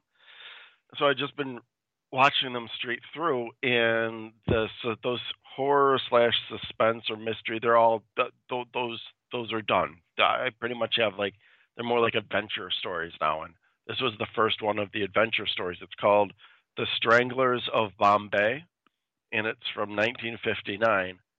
Again, uh, a Hammer Hammer um, Films uh, picture, and uh,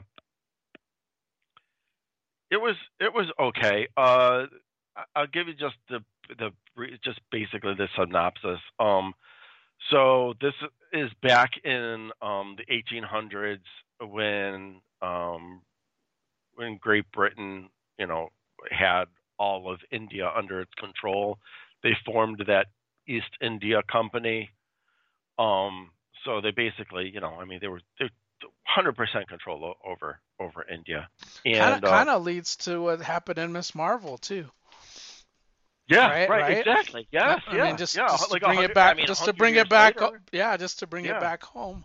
yeah, yeah, it's crazy, but you, yeah. yeah. you're absolutely right. That's that's exactly it. When they started pulling out, like a hundred years after this, but so this is so this is the 18 1830s, and um, there's an officer um, in the East Indian East India Company, a British soldier who has been investigating on his own.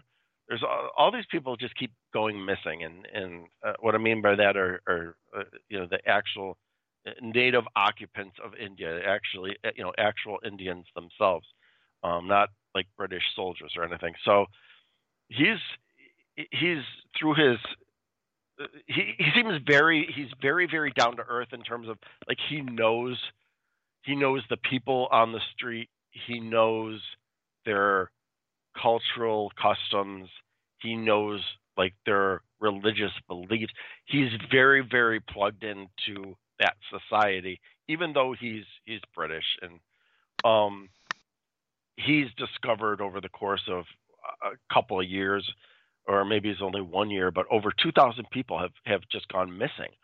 And he keeps reporting it to his colonel, but um, nothing really is, uh, is, being done about it until finally um, a lot of the merchants, the, the British merchants, are now complaining because their caravans have, have gone missing, you know, with entire an entire caravan, like the everything with it, as well as all of the all of the workers that are, are transporting goods from place to place. So finally, this the the, uh, the the main character's name is Harry Lewis, Captain Lewis. So finally, Captain Lewis finally convinces his boss, uh, the colonel, that this needs to be investigated. It's it's been going on, now obviously we've got you know higher ups uh, in in terms of merchants that are uh, affected. So now the colonel is actually um, interested to find out what's going on.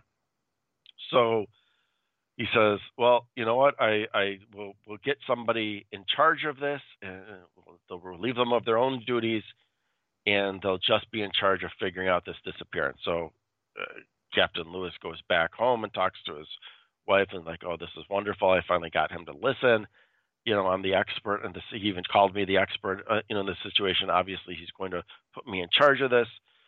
So he gets summoned the next day, and only to find out that um, uh, the son of an old friend of the colonel's is is another captain in in the uh, in the company, and he's put this guy, Captain um, Captain Smith, to uh, be in charge of it. And even Captain Smith is clueless. He has no idea about anything on the ground in the country. He is, doesn't under, he, you know, he wants to bring people in and question them, you know, officially in, uh, you know, in in the actual um, headquarters and stuff. And he just doesn't know how to interact at all with with the people that actually live there.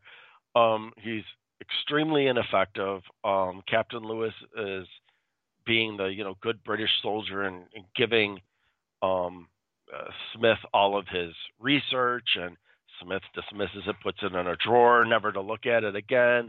He basically doesn't think anything of Captain Lewis, um, and it's you know it's it's obvious that he's not going to um he's not going to be successful in in figuring anything out at all. So um anyhow, uh, one of uh, Captain Lewis's servants, because again, this was back in the time, we're very un PC at this point, but you know, his all of there's the servants in the house are all actual Indians, and um, the one in um, the one uh, servant in the house has gotten. He, he's sure that he had seen his his brother who had been missing uh, for several months um, with um, with some thuggees. So that's actually where we get the word thug from is from thuggees of Kali, K A L I, and that was like a a death um um a, a death god, and um so he he he wants he wants to go find out what's going on, and um, Captain Lewis says yes, ab- absolutely. You know, you can you can go to search for him. Um, and then later, Captain Lewis finds out that his that his servant, his name is Ram Das, has been captured. And the re- the way that he discovers this is that um, they're also putting pressure on Captain Lewis to stop doing his own side investigation because obviously this incompetent Smith isn't getting anything done. Lewis is just investigating on his own.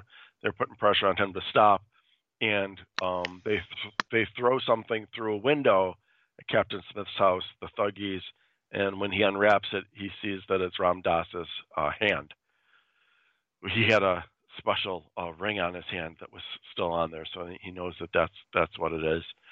Um, so basically, uh, what ends up happening is that you find out that this Ram Dass's little brother has been brainwashed to be uh, an initiate in the in the cult of Kali, and um, to the point where he even ends up killing his brother um, on command from the, the high priest.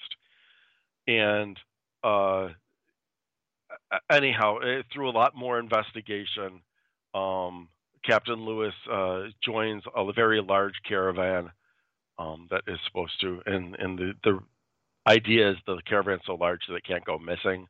However, what they don't understand is that many of the people in the caravan itself, as well as other people, come to beg uh, to join them for safety are all Thuggee followers. Um, so, and and actually, some of the um, the uh, the lower level officers, even in the in the group, are are um, native Indian and, and are also cult members. So, um, sure enough, they they do get captured and and um, they uh, choose to um, tie uh, Captain Lewis up, and they're going to sacrifice him um, to Kali, and um,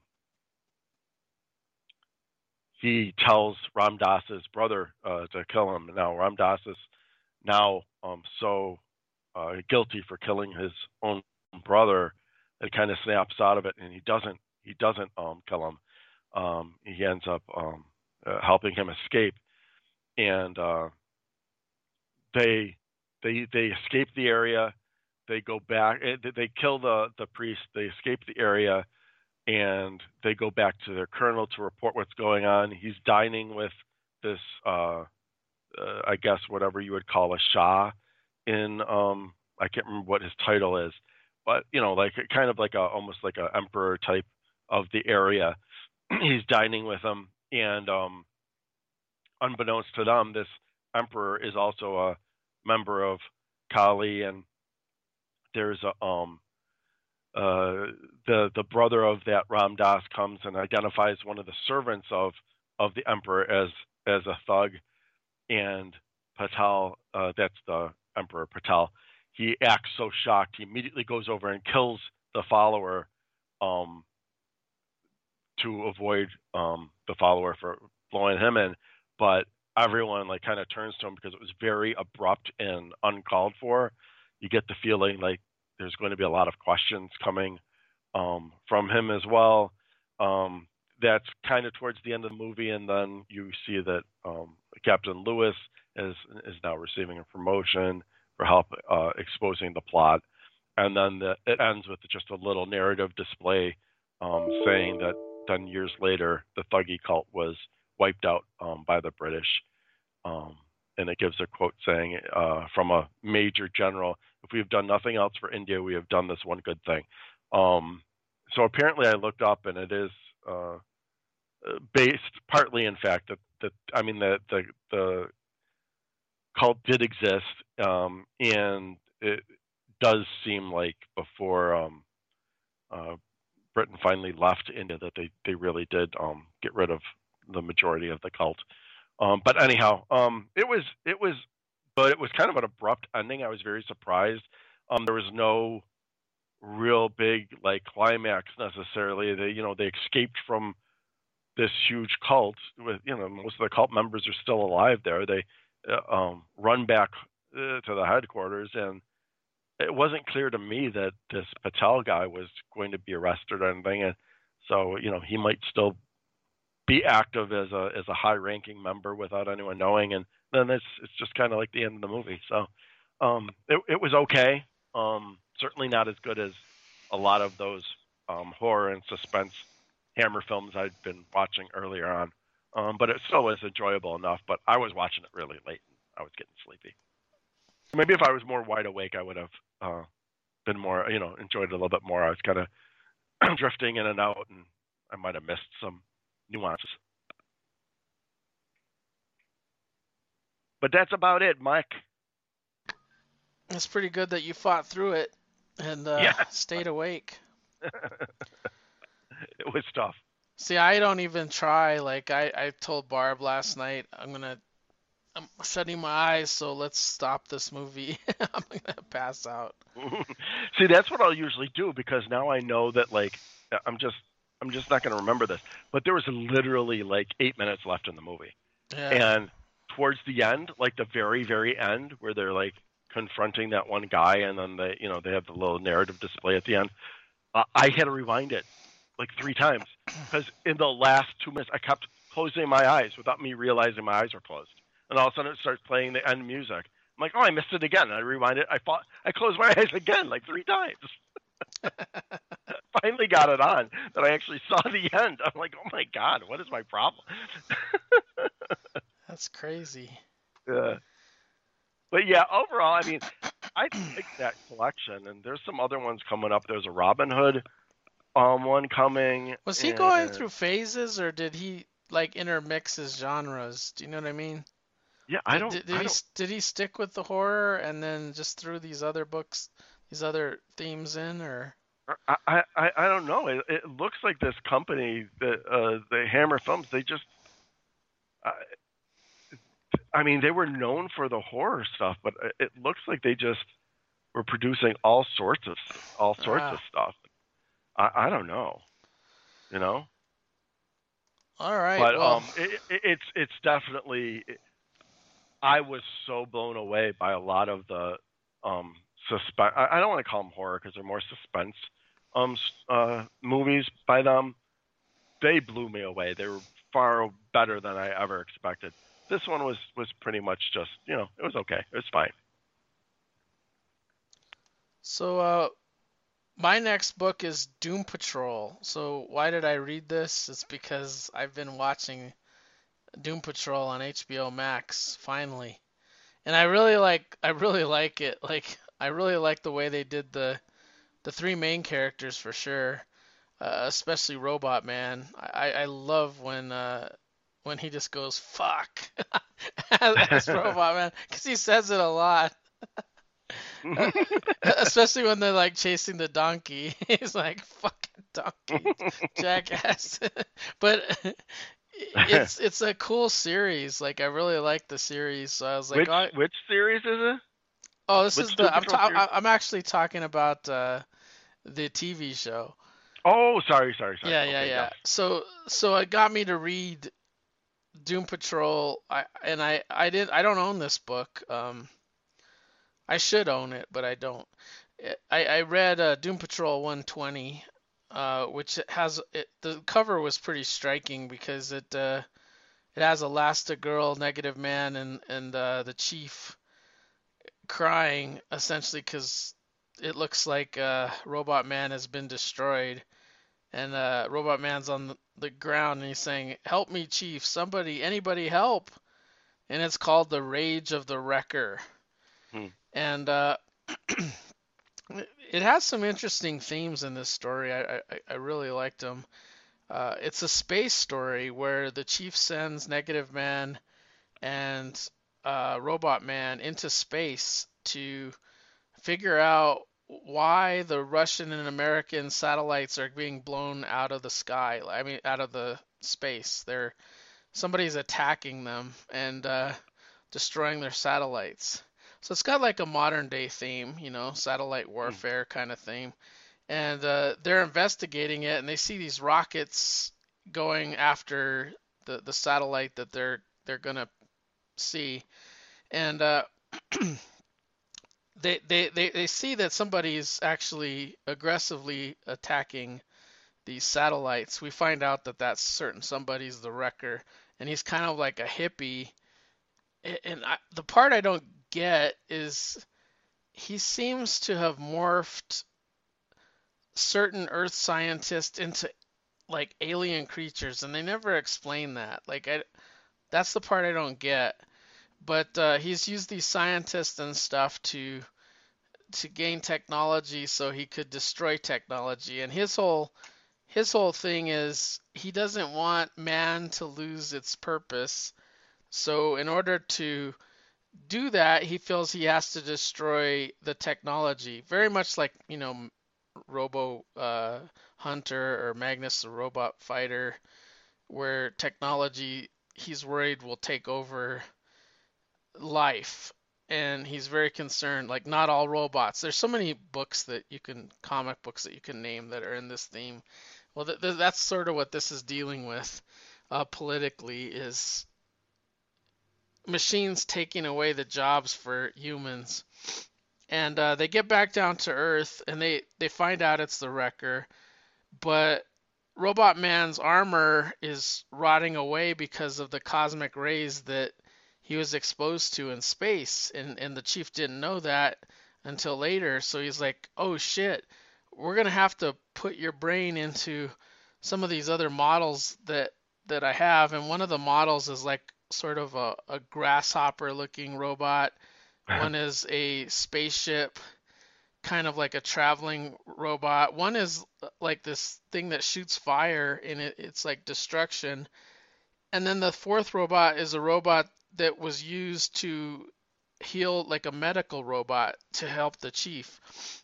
So he says, pick your armor and you're going to go after the wrecker. So he picks the grasshopper armor and then they're, they're back into space and they, they, they end up fighting uh, the wrecker and stopping him. In the course of that, Robot Man had to change his body into three of the other robot bodies and he ends up in the medical robot body. So yeah, it was it was a it was a really interesting story. And then there's a backstory which is really odd.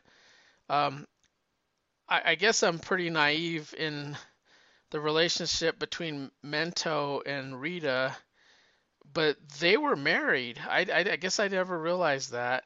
And they mm. had adopted Garth, uh, Beast Boy. So they they were out clubbing in a weird situation, and then Beast Boy was telling him he is going on a date, and they said, "Wow, they're that father's letting you date his daughter as you know you're you're green. You know how's he gonna get over that?" And hmm. and he says, "Well, my girlfriend and her mother told me just to talk about sports and all this stuff and take the father's mind away from." that I look different.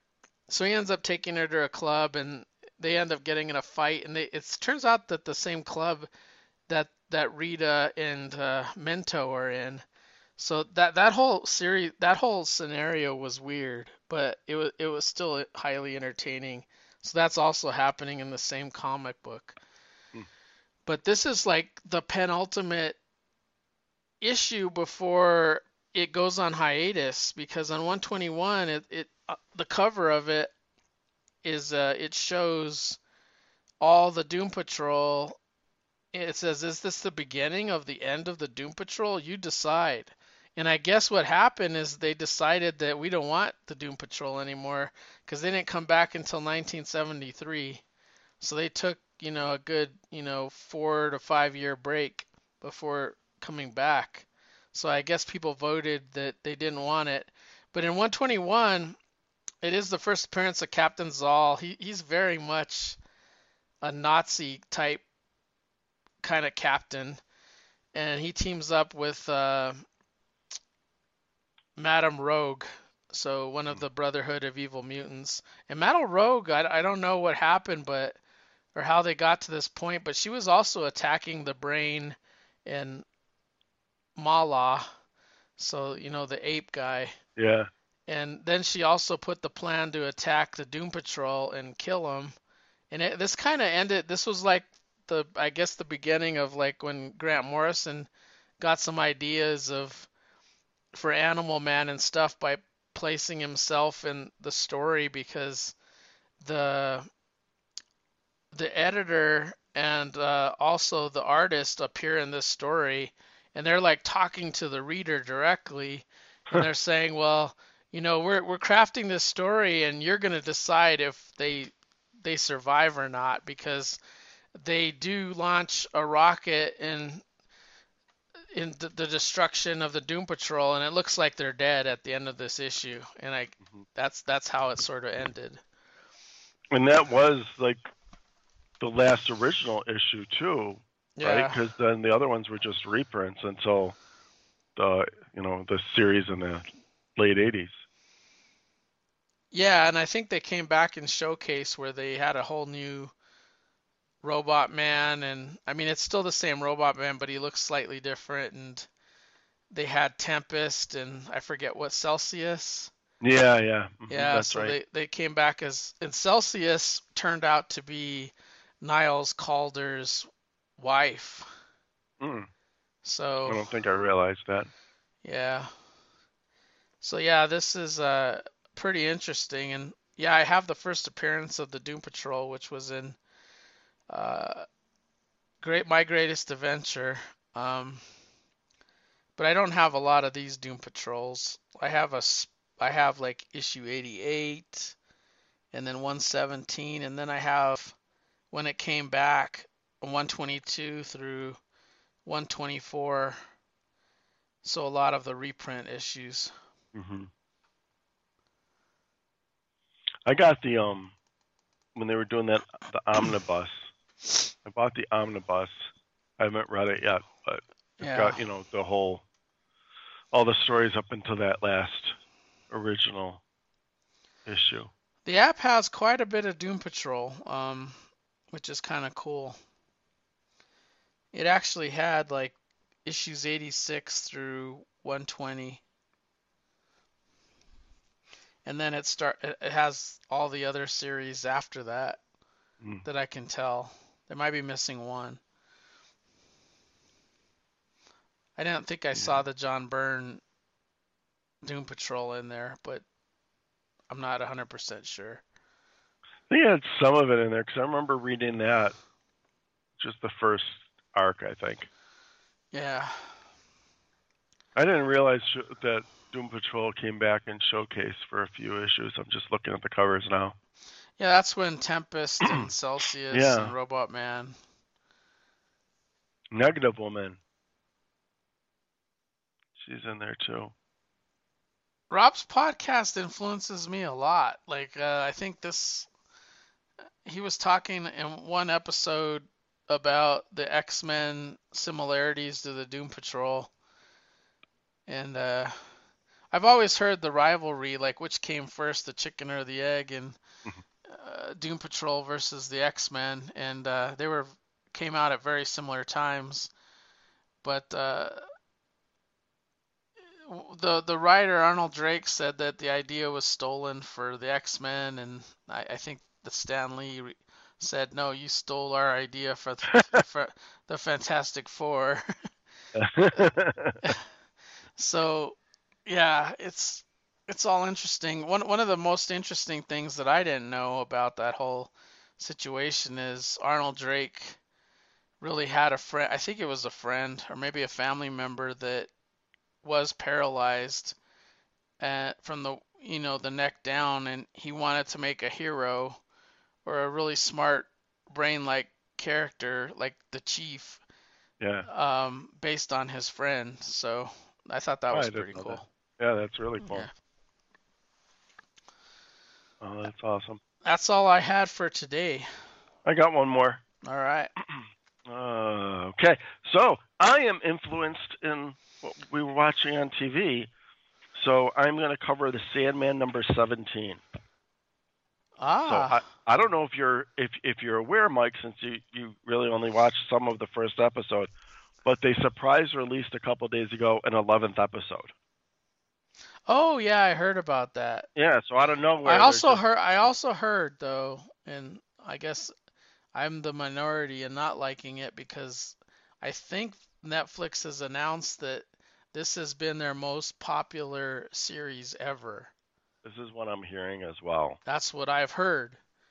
Yeah, which is quite. And I don't know how it could be more popular than Money Heist. I can't figure that out, but Well, I, I, I mean, listen, I'm a huge Sandman fan, and I am, I, I am surprised if that's the case. Even with me, be, because it's not like, I don't know, it just doesn't seem like it's a, a wide appeal. Uh, Right, Yeah. Yeah. like it's just an easy, or even an easy appeal, an easy, an easy like watch that you just sit down and, you know, you just sit down and just watch something for, for fun. This isn't. I mean, it's really like. I I don't know. It's really like involved. So Yeah. I, I'm I'm surprised about that, but Well, when I Hey, read it. Sandman, I I was like not into it until I got issue eight. Like the introduction of death was mm-hmm. was where I like, oh, I, I really like this issue.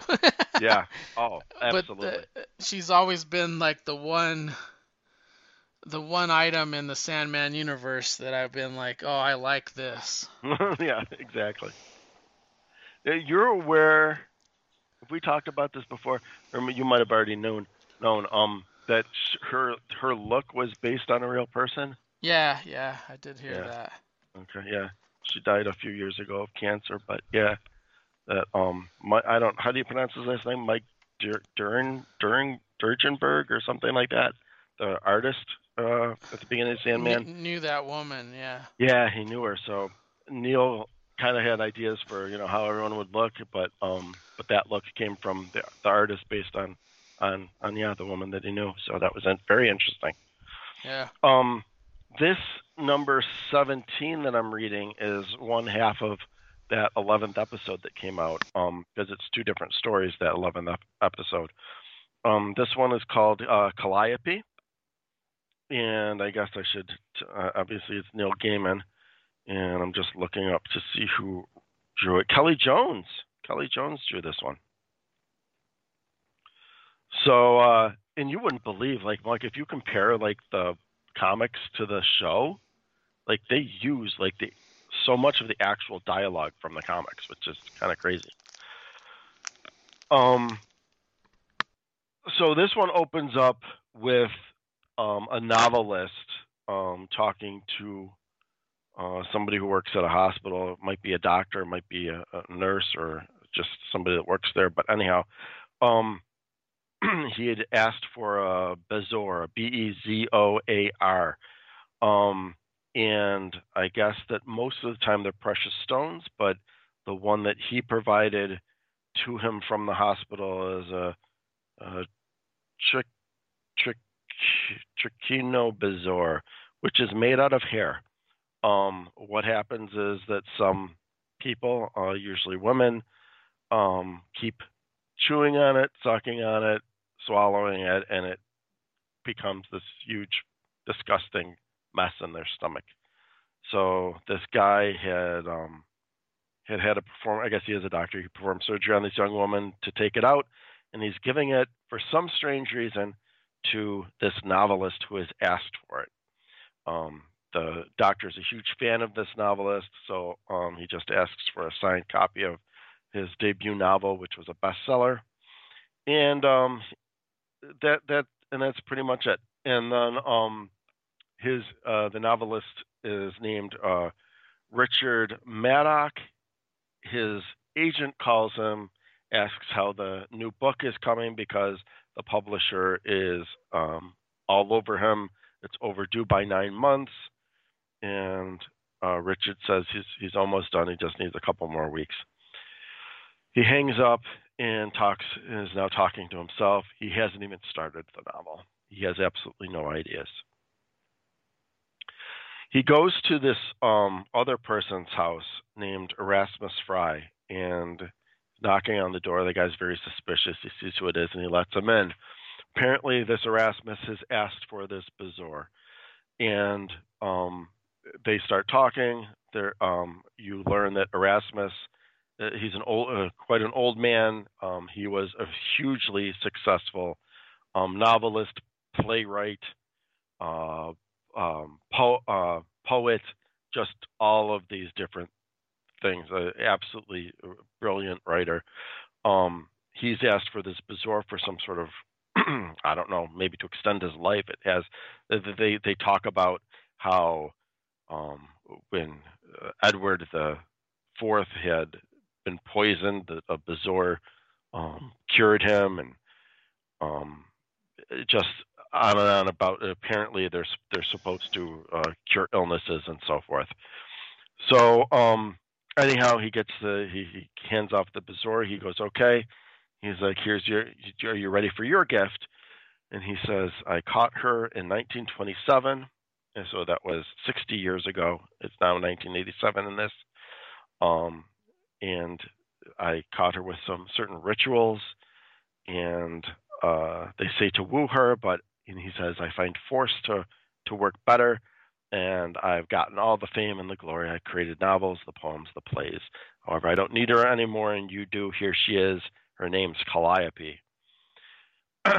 Calliope is one of the, the, the youngest of nine, the nine muses, and she's she was Homer's muse, and he gifts Calliope to Richard Madoc in exchange for the bezoar.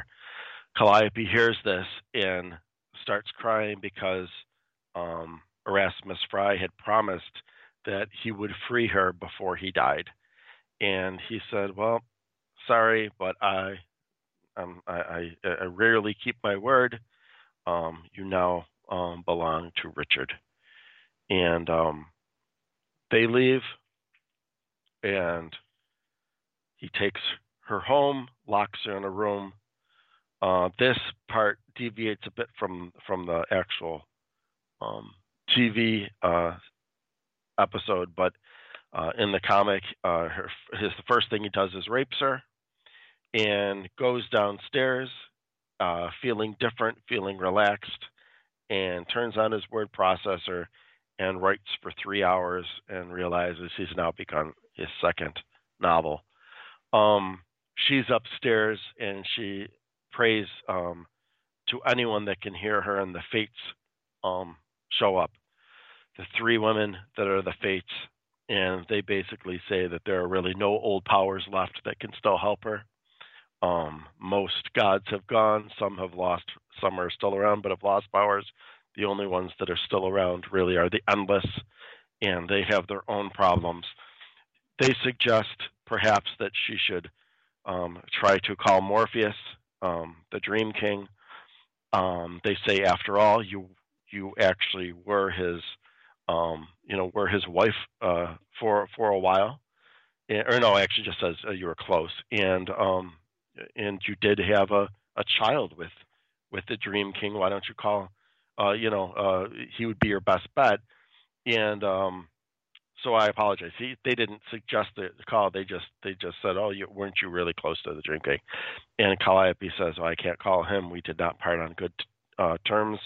Uh, he hates me, and and I despise him. I wouldn't accept it." And this is where the fates say, "Well, uh, he can't help you anyhow. He's also um, he's been ensnared by mortals as well.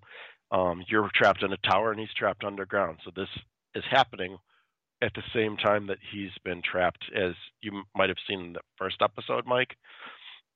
so uh, she starts um, begging, you know, for anyone to help, even even him. Um, time passes. Uh, a few years passed. Uh, he finishes another another novel, um, and uh, she says, you know, can you let me go now? And and Richard says, you know, are you out of your mind? Uh, this is just the beginning. And um, and he's, I mean, he's evil to her. He's, no, you're my possession. Uh, you're not free until I tell you. You're my my my muse. You get used to it. Um, and months and years passed. Uh, he's writing plays. He's writing poems. He's writing screenplays. Um, but he will only agree to sell the screenplay if he gets to direct um, early, the, people, the Hollywood says that absolutely is not done. Years, a couple of years later, they th- that same person is like, "Oh, we'd love for you to direct." It's like, sorry, I already went to this other company and gave me a gave me a three picture deal. Um, so unbelievably, unbelievably successful in, in all ways. Um, he's doing an interview.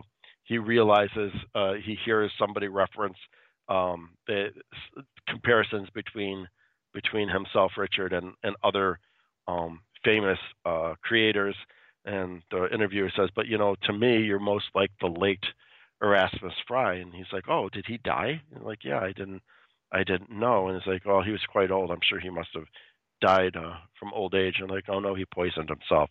Like apparently, uh, the last thing that he did was beg his publishers to bring one of his books back into print.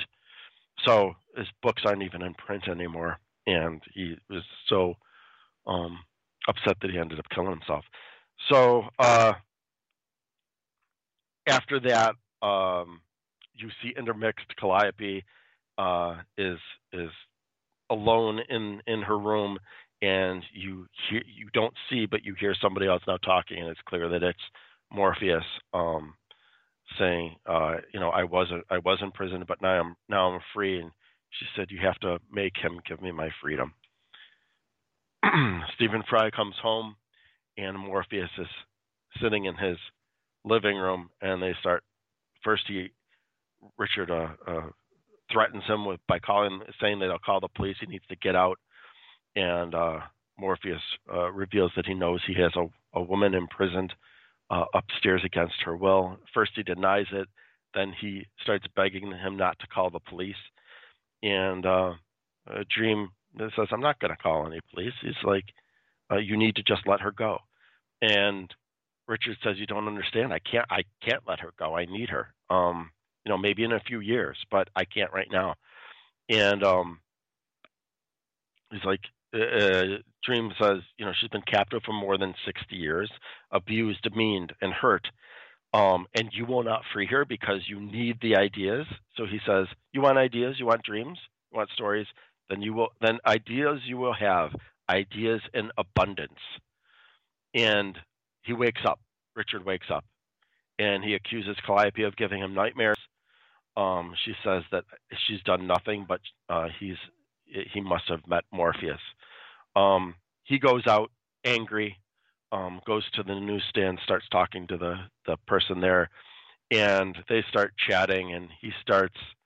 Uh, Richard starts saying, "Oh, you know what? I could write a whole story about this. Oh, or I could write one about this. I could write one about this." And he's just saying one thing after the other. He's just like falls to to his knees, just thinking of one idea after the next. Um, suddenly, that same doctor that gave him that Bezoar years and years ago is walking by, and there's this uh, huge group huddled around this man against the wall, and it's of course Richard Madoc. And he's like, I just have so many ideas, and he starts saying more ideas. And you look to the the um, the wall, and he's written out. He had no pen, no paper, so he's written out as many ideas as he could on the side of the wall, just using his fingertips. And there's like nothing left of his fingertips. Um, he grabs him. He takes him um, back to his. Uh, the doctor takes him back to his own house. Says, "I'll give you a sedative." He's like, "No, no, no." He's like, "It's her revenge. You have to go to my house. Here's my keys, and you have to tell her that she's free. She's free to go." And he thinks he's he's crazy, but he eventually um, goes as um, as Richard is continuing to say ideas out loud as as the man leaves the house. He goes to Richard's house looks around. He's like, uh, "Is anyone here?" He says, "You're free to go." Hello, hello. He goes upstairs, sees the locked door, unlocks it. There's absolutely nothing there in the room except for um, the late Erasmus Fry's book that he wanted um, being put into print. It's that's the only thing sitting in the room. He leaves, and we cut back to Calliope and Dream, and she thanks him um, for uh, freeing uh, freeing her. Um, she asks if he still hates her, and he said no. Things have changed for him. He does not hate her. Um, and she says, well, maybe I could visit you in the dream realm at some point. It would be nice to talk about things properly. And he says, I do not think that would be a good idea. And she said, maybe not. Well, thank you very much. And they say goodbye. Um, the doctor goes back to um, Richard and he's like, I, I, I, I've done it. Are you feeling okay? And he's like, I don't know. I don't remember. It's like there was something I wish I could remember that who this person was. It's like there was a person that I had. She's gone. I don't remember. I don't remember anything. I have no idea at all. And that's that's the end.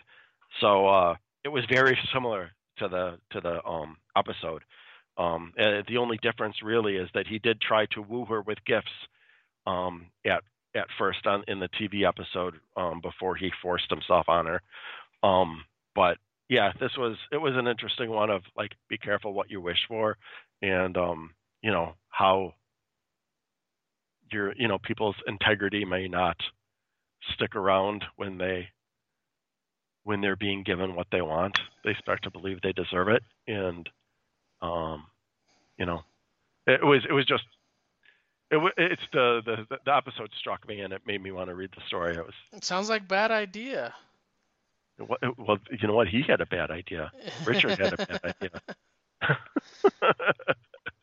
no, it was very good. It was very very good. So this is uh in the third volume of the hardcover collection. Um, it's just four issues. It's very it's the thinnest volume and it's just four like kind of standalone stories. Um, so this is the first of those four standalone stories before the next big arc um, came in the original series. Mm-hmm. But that's all I got. Cool beans. So you finished Sandman then? We're all we're all, all, done. We're gonna get back to. Oh, Stacy watched it too. Oh my God! Yeah, I mean that's Sandman's the first comic book that she ever read. Oh, so she liked this adaptation of it. Oh yeah, yeah, yeah. We we we started watching Stranger Things. We watched two episodes, and then Sandman drops. So we're like, oh, I guess we're putting Stranger Things on hold for a week or or so, and we watched all of uh, Sandman. Now we're gonna go back to the new epi- new series season. Did you watch The Boys too, or no? We've watched The Boys, but not the newest season. We're still oh. behind that newest season. So um, we've watched the what the first two seasons. yeah. Yeah. First two. Yeah. Well, I, I, we, we yeah we we like the boys. Yeah. So crude and stuff, but yeah. so good. well, cool deal. We yeah. had to go solo each solo without our team, but uh, we did it. Isn't that funny? I told I told I told Stacy, I'm like Stacy, I said, you know, like a few weeks ago, I told you that, like, you know, we invited a couple other people, so there's technically like up to five people that yeah. could be on the podcast. I said, I said, Stacy, guess who's going to be on the podcast tomorrow? Just she goes, you and Mike. I go, yep. I'm like, yep, that's right, me and Mike. yeah. Uh, you know what?